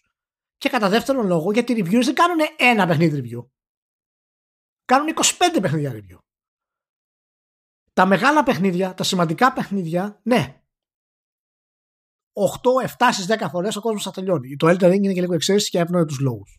Έπρεπε να, να επιλέξεις. Ο Skillap, ας πούμε, που έχει στο YouTube τα ωραία reviews γενικά, αν και δεν συμφωνώ με τις απόψεις πολλές φορές, αλλά ε, είπε ότι ναι, έπρεπε να κόψω από το open world για να μπορέσω να τελειώσω ας πούμε, το main path κτλ. Δηλαδή, είναι ok να το πεις αυτό το πράγμα, δεν υπάρχει πρόβλημα. Αλλά πολλά από τα παιχνίδια είναι δύσκολο ε, να τελειώσει κάποιος και να πει αν είναι καλά ή όχι. Και αυτό είναι αυτό που το κάνει επαγγελματία. Μπορεί να κρίνει ένα παιχνίδι όταν έχει παίξει το 70% του παιχνιδιού. Μπορεί να το κρίνει, ναι. Εντάξει, depends. Γιατί ξέρεις, αν, αν, αν, είναι κάτι με narrative, είναι αποτυχία. Προφανώς. δηλαδή δεν μπορείς, ας πούμε. Υπάρχει, υπάρχει πάντα το context. Εννοείται. Ναι, ναι, ναι, ναι. Απλά θέλω να πω, μην, ο κόσμος δεν μπορεί να το έχει στο μυαλό του ότι αυτός που δεν τελειώνει το παιχνίδι δεν έχει κάνει τη δουλειά του. Αλλά σε κάθε περίπτωση και ο ίδιος θα ήθελε να το έχει τελειώσει το παιχνίδι και γενικά ε, υπάρχει πρόβλημα. Γιατί ε, ε, ε, όσο ήμουν στο internet τουλάχιστον, κάναμε συχνά την, συνειδητά την επιλογή να καθυστερούμε το review, διότι θεωρούσαμε ότι ήταν ε, σημαντικότερο να έχουμε πλήρη εικόνα. Και το ίδιο κάναμε και επί Authority και τα, και τα συναφή, το ίδιο προσπαθούσαμε να κάνουμε και με τα, στα περιοδικά και, και δεν συμμαζεύεται. Αυτό όμως είναι πρόβλημα. Είναι πρόβλημα στο εμπορικό, διότι αν δεν βγάλεις κείμενο νωρίς, χάνεις traffic. Οπότε όταν εσύ θα παραπονεθείς στην εταιρεία ότι τώρα που μου το στέλνεις, μου διαλύεις την ψυχή, Εκτός του ότι εδώ ο αντιπρόσωπος θα σου πει, Ε, τώρα μου ήρθα να παίξω. Λες και αυτό είναι απάντηση σε κάτι, ας πούμε, στο ότι εσύ σου διαλύει την ψυχή. Πες ότι μιλάς κατευθείαν με, το, με, ε, με τον απ' έξω. Θα γυρίσεις και θα σου πει, Μα εντάξει, δεν είναι υποχρεωτικό να, το, να έχεις κείμενο έτοιμο με τη, με τη λήξη του εμπάργκου. Ή στην τελική μπορείς να έχεις κάτι πρώιμο και να μην σου πίσω την review. Ευχαριστώ για την εξήγηση αυτή. Δεν μου είχε περάσει τίποτα ποτέ από το μυαλό. Αλλά το ζήτημα είναι ότι έτσι εγώ εξακολουθώ να χάνω σαν μέσο δηλαδή, χάνω σε traffic. Οπότε, τι θα κάνει ο άλλος που στην τελική είναι εργαζόμενος, θα διαλυθεί επειδή συμφέρει την επιχείρηση, το μέσο και τα λοιπά. Θα καθίσει και θα, και θα πήξει. Όσο αντέχει τέλος πάντων να το, να το κάνει. Ούτε αυτό είναι normal. Αλλά αντιμετωπίζεται σαν να είναι normal. Είμαστε πάντα σε μια κατάσταση, ξέρεις, τα, τα μεν είναι καλά, τα δεν είναι κακά και αυτό εναλλάσσεται ανάλογα με τις, με τις προτιμήσεις μας. Είναι αυτό που είπα και στο post που έκανα για το, για το Elden Ring, το είπαμε και πριν λίγο, και αναφορικά με το Zelda, ε, ότι άμα δεν σου αρέσουν οι σειρότητες ενός παιχνιδιού, σαν ανοιχτό του κόσμου, δεν σημαίνει ότι το παιχνίδι είναι άδειο. Πρέπει να φύγεις από αυτό, από αυτό το mentality στο μυαλό σου, ότι αυτό που εσένα σε ικανοποιεί είναι αυτό που φέρνει στην πραγματικότητα κάτι. Ε, τώρα τι, τι κάναμε, γυρίσαμε στα basics. Και μα, από ό,τι φαίνεται εκεί είμαστε και ήμασταν πάντα και εκεί θα είμαστε. Ε, ναι, εκεί θα είμαστε. Όχι, το default, το default state είναι ε, μου αρέσει, ε, είναι καλό. Αυτό είναι απλά το default υπάρχει state. Κόσμος, απλά, απλά υπάρχει κόσμος που δεν ε, θέλει να είναι έτσι και δεν φταίει που είναι έτσι. Έχει συνηθίσει σε μια κουλτούρα και μπορεί να βγει. Μπορείς να βγεις από αυτήν την κουλτούρα. Εσύ που μας ακούς, μπορείς να βγεις. Αλλά θέλει κουπί, έτσι. Μπορείς να, δε, ναι, ναι. μπορείς να δεχθείς ότι αυτό που δεν σου αρέσει εσένα και αρέσει στον άλλον σημαίνει ότι κάνει το παιχνίδι τρομερό για τον άλλον. Αλλά ταυτόχρονα τα γεγονότα είναι γεγονότα. Δεν μπορείς να τα αρνηθείς για να ικανοποιήσεις αυτό που επιλέγεις. Και ακριβώς επειδή έχουμε ξεφύγει τόσο πολύ με τις βαθμολογίε, έχουν φτάσει σε τέτοιο βαθμό που πλέον δεν σημαίνουν τίποτα. Ακόμα και τα review τα ίδια εν τέλει δεν σημαίνουν τίποτα. Εάν είμαστε στο σημείο που οι βαθμολογίες σε τέτοιο βαθμό αντικατοπτρίζουν το μεγαλύτερο μας πρόβλημα να τις καταργήσουμε. Ω, oh, περνάμε. Έχουμε κάνει τόσα μπρος πίσω όσα χρόνια γνωριζόμαστε. Αυτό το θέμα έχει πολύ πλάκα. Όχι, όχι. ναι, όχι. Στο λέω γιατί έχουμε φτάσει στο απόλυτο όριο. Εγώ πάντα είμαι υπέρ της βαθμολογίας. Και πάντα πίστευα ότι όσο μεγαλώσει η αγορά, τόσο, πολύ, τόσο διαφορετικές γνώμες θα υπάρχουν. Αλλά έχει γίνει το ανάποδο. Πρώτη φορά το βλέπω αυτό εγώ σε... Ναι, γιατί όταν υπάρχει μα, στην ουσία at scale, ε, δημιουργείται ρεύμα.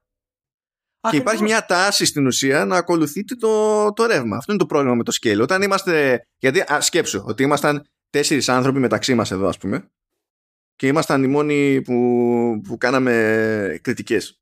Δεν υπήρχε ελπίδα να μην καθίσουμε αργά ή γρήγορα να συζητήσουμε για κάποιο, κάποια κριτική στα σοβαρά. Και άμα είχαμε και θέμα, θα ρίχναμε και κανένα καντήλι, θα ξέραμε και μεταξύ μας ότι δεν έγινε και τίποτα που ρίξαμε καντήλι και την επόμενη μέρα θα συνεχίσαμε να λειτουργούμε κιόλας. Τώρα εδώ δεν είναι έτσι. Δεν είναι, δεν είναι φάση είμαστε μια παρέα. Είναι κάτσε να δούμε τι, τι παίζει γενικά, να δούμε τι, ποιο είναι το consensus και τα, και τα συναφή. Εντάξει. Ε, ε, at scale έτσι πάνε αυτά τα, τα πράγματα. Αλλά το scale δεν παίζει πάντα ρόλο, εντάξει, επειδή έκανα τέτοιο μια αναφορά, μιας και το θυμήθηκα τώρα δηλαδή, που έλεγα και την ευθύνη που έχουν σε κάποια θέματα οι platform holders και δεν ζορίζουν κάποιους που έχει νόημα να τους ζορίζουν όσο είναι νωρίς. Μπορεί να πει κάποιος ότι είναι υπερβολικό αυτό το πράγμα. Σιγά που θα κάθονται να τσεκάρουν, ξέρω εγώ, ολόκληρο το παιχνίδι κτλ. Ε. Εντάξει, ε, έχω ένα παράδειγμα που προφανώς η Sony, ας πούμε, κάθισε και το τσεκάρισε. Αυτό το παράδειγμα είναι το Martha is Dead. Θα έχετε ακούσει μάλλον, και ο Ηλίας το έχει ακούσει σίγουρα, ότι έπαιξε censorship στο Martha is Dead συγκεκριμένα για το PlayStation. Και ότι οι εκδόσεις για PC και Xbox δεν, ε, δεν έχουν πειράχτη. Έγιναν κάποιες δηλώσεις σχετικά, αλλά δεν είχε αποσαφινιστεί το τι ήταν αυτό που άλλαξε. Οπότε ήταν δύσκολο κάποιος να έχει εικόνα χωρίς να δοκιμάσει δύο διαφορετικές εκδόσεις του παιχνιδιού. Το παιχνίδι βγαίνει τώρα, by the way, ε, αλλά τέλος πάντων, ναι, θα το δω αυτό. Μου ήρθε να το ξεκινήσει και να θέλω να κάνω spoiler δεν γίνεται. Αλλά βγήκε μια λίστα με το, με το τι έχει αλλάξει. Και στην ουσία έχει κάποιες σκηνές που τώρα από όσο θυμάμαι, από όσο ξέρω δηλαδή είναι περίπου εφιάλτες ή και όχι τέλος πάντων και απλά είναι πολύ βίαιες, πολύ βάναυσες παιδί μου σκηνές και στις εκδόσεις για PlayStation ας πούμε χάνουν το interactivity τους.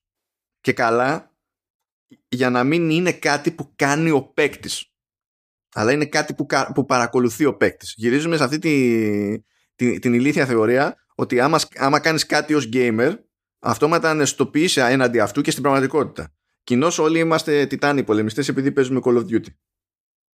Και είναι μην, πάρουμε, είναι μην, μην πιάσουμε όπλο. Θα πάμε, θα καταστρέψουμε τα πάντα. Δεν λειτουργεί έτσι η πραγματικότητα. Κάνουμε εδώ όμως την προκειμένη η Sony κάνει ότι έτσι λειτουργεί η πραγματικότητα. Αλλά εκείνο που πραγματικά δεν ξέρω ποιο είναι το context μέχρι να το παίξω Α, πραγματικά με τρέλανε είναι που λέει ότι ε, βγήκε οποιαδήποτε αναφορά σε voice over και κείμενο σε αυνανισμό σε συγκεκριμένο κεφάλαιο του παιχνιδιού. Λέω, παιδιά, τι θα γίνει με αυτή την ιστορία, τι θα γίνει με αυτό το σκάλωμα με, το, με ό,τι έχει να κάνει με, με σεξ, δηλαδή το κέρατο μου μέσα, ας πούμε. Τι ποιος θα πάθει τι; Θα μου πεις δεν ξέρεις το context. Ναι, δεν το, δεν το ξέρω το context. Ποιο, πόσο τραγικό μπορεί να είναι πια αυτό το context ώστε να μην το αντέχουμε σε ένα παιχνίδι που δεν, δεν απευθύνεται σε μικρά παιδιά στη τελική και σε ανηλίκους και τα, και τα συνάφη. Δηλαδή, πώς γίνεται να χρηματοδοτείτε να βγαίνει και να κυκλοφορεί και να προβάλλεται σε αίθουσες σε αυτή τη ζωή το Serbian film και να μην καταστρέφεται ο κόσμος, αλλά έτσι και βγει το Martha is Dead με κάποιες σκηνές παραπάνω να καταστρέφεται ο κόσμος. Και υπάρχει μάλιστα και επιλογή είμαι σίγουρος τουλάχιστον ότι αυτό ισχύει σε εκδόσεις PlayStation. Δεν ξέρω αν υπάρχει σαν έξτρα επιλογή και στις άλλες. Ε, Αυτές οι σκηνές που έχουν χάσει το interactivity να γίνουν τελείως skip. Δηλαδή, γυρνάς ένα, ε, αλλάζεις ένα setting, ας πούμε, και όταν φτάσει στο αντίστοιχο σημείο του παιχνιδιού, απλά κάνεις skip. Κάθισε λοιπόν και μπήκε σε τέτοια βάση, σε τέτοιο κόπο η Sony, ώστε να έχεις συγκεκριμένα σημεία σε όλο το παιχνίδι που την ενοχλούν και κάθισε και τον έφαγε ο developer και έκανε προσαρμογές ειδικά για πάρτι της Sony. Άρα το δύσκολο είναι να θυχτεί η Sony και η Microsoft στην προκειμένη για το αν η From Software έχει, βγάλει, έχει βάλει κάπου ένα frame rate cap ή ε, αν το stuttering, αν το, σε κάποιες φάσεις το λαγκάρισμα το stuttering είναι στο γάμο του κάγκιος. Για να μην, πούμε πάλι, να μην επιστρέψουμε πάλι στο, στο χαμό και τον τραγέλαφο με το, με το Cyberpunk. Ότι και καλά, που, να, που να ξέρουν οι άνθρωποι. Ε, μόνοι τους εδώ πέρα δείχνουν ότι δεν κάνουν καν τον κόπο να έχουν ε, στάνταρ αντιμετώπιση από παραγωγή σε παραγωγή. Μόνο τους το δείχνουν. Αυνανι... Αυνανισμός, λέει, αυνανισμός. Εν... Ναι, δεν ξέρω ναι, αν έχει ενημερωθεί. Εν τέλει δεν ξέρω αν μπορεί να οι, οι platform holders να ασχοληθούν με τέτοια θέματα. Φαντάζομαι ότι δεν μπορεί να γίνει ποτέ για ιδεολογικούς λόγους, τουλάχιστον στη θεωρία τους. Ε, αλλά επειδή η κατάσταση έχει ξεφύγει ολοκληρωτικά, ε, είμαστε πλέον, είναι δεδομένο πλέον ότι ε, για να μπορέσουμε, εάν κάτι μας λέει όλο αυτό το πράγμα, είναι ότι έχουμε φτάσει στο σημείο ότι για να μπορέσουμε να βαθμολογήσουμε ή να αξιολογήσουμε χωρίς βαθμολογία ένα παιχνίδι το οποίο είναι πραγματικά ξεχωριστό, σαν το Elden Ring, πρέπει να υπερβάλλουμε σε ανεπανάληπτο βαθμό. Εκεί έχουμε φτάσει. Και όπως είπα και πριν αυτό μπορεί να σκεί και για το Zelda. Ε, δεν, δεν, κάνω, δεν ξεχωρίζω εδώ πράγματα. Ακριβώς είναι από τα προβλήματα που έχουμε πούμε, με τα first party της Sony. Εκεί για λίγο άλλους λόγους ας πούμε γιατί υπάρχει το hype ας πούμε αλλά ε, σε μεγάλο βαθμό αλλά ε, του platform hype θέλω να πω αλλά ισχύει έχουμε φτάσει πλέον σε αυτό το σημείο όπου οι ίδιοι έχουμε απαξιώσει την ουσία της κριτικής. Δεν είμαστε κακοί στην ανάλυση. Έχουμε εξαιρετικές ανάλυσεις και ιδιαίτερα στο, στο YouTube πλέον. Αλλά η ικανότητά μας να αξιολογήσουμε πλέον τα παιχνίδια έχει φύγει από τη σωστή της πορεία γιατί δεν μπορούμε να βάλουμε φρένο σε αυτό που τρώει το gamer από τότε που η βιομηχανία αναστήθηκε ε, και μετά. Ότι αυτός που κάνει αυτή τη δουλειά είναι πρώτα gamer και μετά επαγγελμάτια. Αυτή είναι η συνταγή της επιτυχίας σε οποιοδήποτε επαγγελματικό κλάδο, ε. Το να είσαι, το, να είσαι κατά δεύτερον επαγγελματίας. Έτσι έχω ακούσει. Ναι. δεν έχεις δηλαδή αυτό το πράγμα με. Ε, όπου και να το βάλεις αυτό το πράγμα, πάντα δεν είσαι, ας πούμε, κανονικός. Δηλαδή, αν είσαι πολιτικός και μετά πας να γίνεις δημοσιογράφος, δεν θα είσαι καλός δημοσιογράφος. Αν είσαι μπασκεμπολίστας και θες να γίνεις δημοσιογράφος, δεν θα γίνεις καλός. Νομίζω ότι θα έλεγες γκολφερ. Ναι. είναι, είναι μέρος γιατί δεν μπορείς να βγάλεις από μέσα σου αυτό το bias του gamer, αυτό που σε πορώνει εσένα, ας πούμε, για να καταλάβεις. Αλλά, αλλά παράλληλα, γι' αυτό είμαστε πάρα πολύ καλοί στην ανάλυση. Μπορούμε να αναλύσουμε τα συστήματα, γιατί τα έχουμε μάθει, τα έχουμε μελετήσει και μας βγάζουν ας πούμε ασπροπρόσωπους ως, ε, τουλάχιστον ως αναλύτες. Και αυτό δεν θα σταματήσει εδώ. Σε αυτή τη γενιά, αν το θυμηθείς, θα έχουμε τις μεγαλύτερες βαθμολογίες που έχουν υπάρξει στην ιστορία. Ναι, από άποψη πυκνότητας φαντάζομαι το λες. Ναι, θα έχουμε παιχνίδια τα οποία μπορεί να παίρνουν 96 και 97 κάθε δύο μήνες από την κυκλοφορία Γιατί δεν θα μπορέσουμε να βάλουμε όριο. Ήδη γίνεται αυτό το πράγμα. Ακόμα αν μιλήσουμε και για τα bugs έτσι, του Cyberpunk στο PC, το οποίο δεν είχε τόσα όσο το άλλε κονσόλε, ήταν κανονικά bugs ενός ανοιχτού κόσμου στο PC. Το οποίο τα συναντάμε παντού. Έτσι. Ακόμα και αυτό, κανένας δεν το έλαβε υπόψη του στο PC στην ουσία και του έβαλε 86%. 88% είναι το Forbidden West έχουμε πει. Και το Forbidden West είναι τυχόν τέλειο. Από τεχνικής απόψεως. Έτσι, ακόμα και αυτά τα πράγματα, ενώ από τη μία έχουμε την ανάδειξη ε, του storytelling ας πούμε και τους sandbox gameplay στο PC που παίρνει τους υψηλούς βαθμούς και λέμε όχι δεν πειράζει για τα bugs στο, στο Forbidden West παίρνουμε ότι έχει τα τρομερά γραφικά και τον τέλειο τεχνικό τομέα αλλά δεν μας νοιάζει το gameplay του είναι ένα Assassin's Creed στην ουσία που το έχουμε δει παντού και πάντα και κρίνουμε αρνητικά το ίδιο το Assassin's Creed και άλλα παιχνίδια για, για αυτό το σκοπό. Λοιπόν, είμαστε σε αυτά τα δύο άκρα του παραλογισμού, μάλλον. Και για να σε πάω και στο Guardians, είναι ο λόγος για τον οποίο το Guardians, με, μέρος του λόγου, που δεν πούλησε τα αναμενόμενα. Γιατί όταν έχεις 84% στο Metacritic που έχει το Guardians, για τον περισσότερο κόσμο δεν αξίζει να δώσει 60 ευρώ. Αυτό λέγαμε τις προάλλες εσύ, ότι το 80 φεύγα του Forbidden West είναι respectable. Οπότε καταλαβαίνεις τι είναι το 84, ξέρω εγώ. Είναι, είναι σχεδόν βατερλό. Έτσι πάει. Είναι, είναι κοντά στα 70s. Το οποίο είναι φιάλτη πλέον. είναι φιάλτη πλέον για αυτό το πράγμα.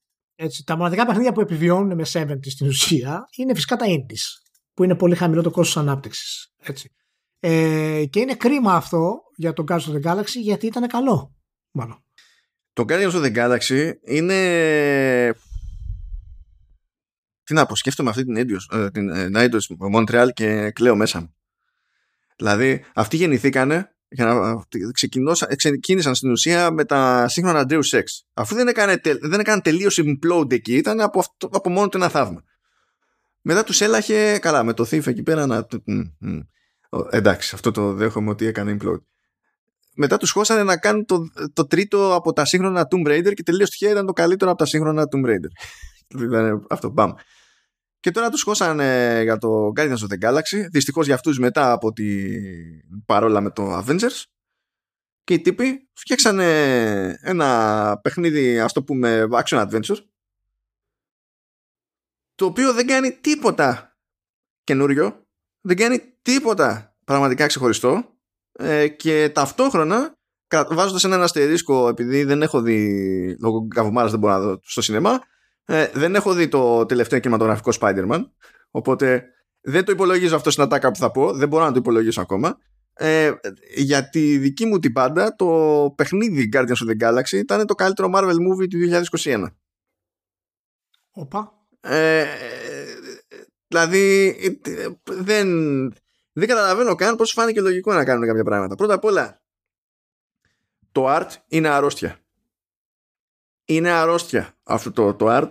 Ε, δεν έχω χάσει ποτέ τόσο χρόνο από τη ζωή μου να τραβάω screenshots σε παιχνίδι χωρίς καν να έχει νόημα που τραβάω screenshots από την άποψη ότι δεν είναι ότι θα γράψω κάπου ένα review και χρειάζομαι screens. Δεν υπήρχε κανένας πραγματικό. Δεν υπήρχε ανάγκη να τραβάω screens. Η ανάγκη ήταν όλοι μέσα μου. Δεν μπορούσα να συλλάβω αυτά που έβλεπα. Από άποψη φωτογραφίας, σκηνοθεσίας και concept art και το πώς αυτό το concept art έχει καταλήξει να είναι κάτι 3D και πραγματικό τέλος πάντων σε real time μέσα στο παιχνίδι είναι αρρώστια. Είναι από τα πιο όμορφα πράγματα που έχω δει ever. Αρρώστια. Ε, ε, τεχνικός είναι αρκετά solid, δεν είναι rock solid αλλά δεν είχα ιδιαίτερα ζητήματα. Κάποια slowdowns που είχα συνειδητοποίησα κατόπιν εορτής τουλάχιστον σε resolution, mode, σε resolution και ray tracing mode συνειδητοποίησα κατόπιν εορτής ότι ήταν ευθύνη του quick resume κάπου ενώ άμα έκανα quit το παιχνίδι και το ξανάπαιζα thank you Windows όχι, όχι Windows ε, ίσιονε ρε παιδί μου το πράγμα αλλά το φοβερό είναι το τι έχουν κάνει με τους, με τους χαρακτήρες.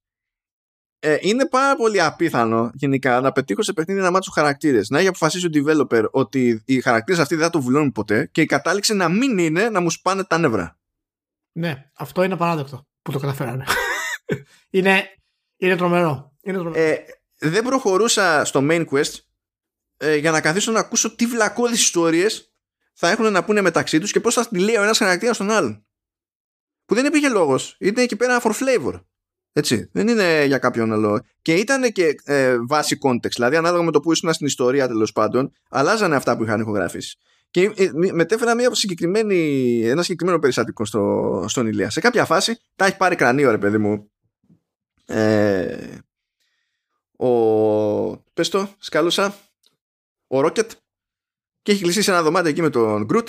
Έχουν κλειδώσει και δεν με αφήνουν να μπω. Πήγαινε εκεί πέρα, κοπανάω την πόρτα. Καντήλια. Ξανακοπανάω την πόρτα, έλα καλέ μου, έλα χρυσέ μου, άλλα καντήλια. Ξανακοπανάω την πόρτα, πάλι διαμαρτύρεται, άλλη ατάκα. Από ένα σημείο και έπειτα σταμάτησε να απαντάει, να διαμαρτύρεται, γιατί και καλά μου κρατάει μούτρα, αλλά κάθε φορά που πάταγα εγώ ως Starlord και χτύπαγα την πόρτα, ο Starlord είχε διαφορετικές ατάκες. Και έφτασα στην 8η φορά για να πέσω σε, σε διπλότυπη που κανένας δεν είναι φυσιολογικό να χτυπήσει την ίδια πόρτα 8 φορές, ενώ είναι προφανές το τι θέλει να κάνει εκείνη την ώρα το παιχνίδι. Οι τύποι έχουν γράψει σαν να μην υπάρχει αύριο στο όλο αυτό το πράγμα. Και αυτό που ε, κατέληξε να με εντυπωσιάζει τελικά στο πώς χειρίστηκαν τους χαρακτήρες είναι ότι ενώ λειτουργούν σε ένα πλαίσιο που στην πραγματικότητα είναι Disney, δηλαδή κατά βάση πρέπει όλοι να είναι λίγο καλοί και όλοι να μην σκοτώνουν στα αλήθεια ή αν σκοτώνουν να το έχουν μετανιώσει ήδη και δεν ξέρω και εγώ τι. Ε, είναι ότι κάθε χαρακτήρας έφτανε σε ένα σημείο που έκανε ένα προσωπικό breakthrough που ήταν προς την πλευρά της Disney men, αλλά κάποιος είχε ασχοληθεί ώστε να το βγάζει αυτό και να, να, να, το, να το κάνει να βγάζει νόημα και να μην αισθάνεσαι ότι κάποιος απλά βρήκε την εύκολη λύση ρε παιδί μου για να πετύχει μια κατάληξη, ένα end state στο, στο χαρακτήρα. Αυτό είναι το, α, αυτό είναι το απίστευτο με αυτό το παιχνίδι. Ότι το gameplay του είναι ok, κάποια καλά σημεία, κάποια όχι τόσο καλά, κυρίως γιατί επαναλαμβάνεται μετά από κάποια στιγμή. Το art του είναι καταπληκτικό. Τα γραφικά είναι επίσης εξαιρετικά. Έτσι, η απόδοσή του είναι γενικά πάρα πολύ καλή. Με κάποια θεματάκια. Αλλά αυτό που κλέβει την παράσταση είναι οι χαρακτήρες και το, και το γράψιμο. Σε βάθος παιχνιδιού δεν συμβαίνει συχνά αυτό. Action παιχνιδιού. Και να καταλήγεις στο τέλος και να έχει αυτό το, αυτό το όμορφο κλείσιμο που σου αφήνουν οι καλές ταινίες της Marvel. Ότι όλες οι τρυπούλες που υπήρχαν στο σενάριο μέχρι τώρα κλείνουν όμορφα εδώ ας πούμε. Ε, και οι χαρακτήρες έχουν κάνει ένα βήμα πιο πέρα. Το οποίο αυτό είναι πολύ σημαντικό για μια ταινία, πόσο μάλλον μια ταινία που είναι blockbuster, έτσι. Και, και δεν συμβαίνει συχνά. Και αυτό το καταφέρνει το κάνει στον καλά. Να πούμε ότι καταφέρνει να νιτεντίζει και λίγο. Το οποίο μου κάνει φοβερή εντύπωση που το έπαθα από παιχνίδι που δεν είναι Nintendo δύο φορές μέσα στο 2021. Η πρώτη, τα, τα λέγαμε εδώ, ήταν το It Takes Two. Είναι ότι φτιάχνει κάποιες σκηνές και έχει αποφασίσει ότι εδώ συγκεκριμένα θα χρησιμοποιήσω ένα gimmick και ένα μηχανισμό που δεν θα ξαναχρησιμοποιήσω ποτέ στο υπόλοιπο παιχνίδι. Αλλά θα το κάνω γιατί αφήνει την εντύπωση που θέλω να, να αφήσει πάνω στην αφήγηση, δεν ξέρω και εγώ τι, με βάση το περιβάλλον και τα, και τα λοιπά. Και κάνουν πράγματα που είναι one-off και είναι απολύτως σωστά για αυτό που προσπάθουν να αποδώσουν εκείνη τη στιγμή. Και το παρατάνε. Δεν λένε το κάναμε τώρα, θα το βγάλουμε, θα τεινάξουμε τα πέταλα. Θα καθίσει, θα το τρως μέχρι να ψοφήσεις μέχρι το τέλος του παιχνιδιού. Ε, και δεν μιλάμε τώρα για ένα και δύο παραδείγματα. Έχουν πολλά τέτοια παραδείγματα καθ' όλη τη διάρκεια του, του παιχνιδιού.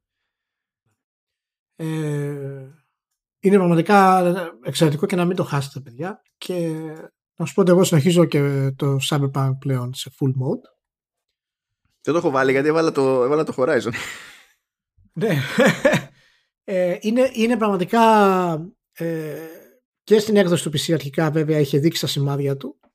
Ε, και τώρα πλέον που είναι και πολύ πιο σταθερό ε, είναι πραγματικά ό,τι καλύτερο έχουμε δει ε, σε θέματα RPG ας πούμε από το Witcher 3 και μετά. Αυτό που είπε η CD Projekt το κατάφερε αν και τη πήρε κάποιο καιρό παραπάνω. Ε, δεν μπορώ να περιγράψω τον κόσμο του. Και οι στιγμές που θα βιώσετε παίζοντας μέσα στο παιχνίδι οι οποίες έχουν απλά να κάνουν με την εξερεύνηση ε, και δεν μιλάω φυσικά με το να καλύψετε κάποιο, κάποια όμορφη τοποθεσία κτλ που είναι γεμάτο αλλά με την αίσθηση του πόσο ε, ζωντανή είναι η πόλη ε, το οποίο δεν έχει ξαναγίνει ποτέ στα, στα video games. Παράλληλα όμως το, το γράψιμο των χαρακτήρων, ε, το ανθρώπινο κομμάτι αλλά και τα, τα τρομερά και φρικιαστικά πράγματα που γίνονται που έχουν αυτή την, την ανθρώπινη χρειά του Blade Runner μέσα. Ε, η CD Projekt δείχνει ότι είναι ικανή και το έχει καταφέρει.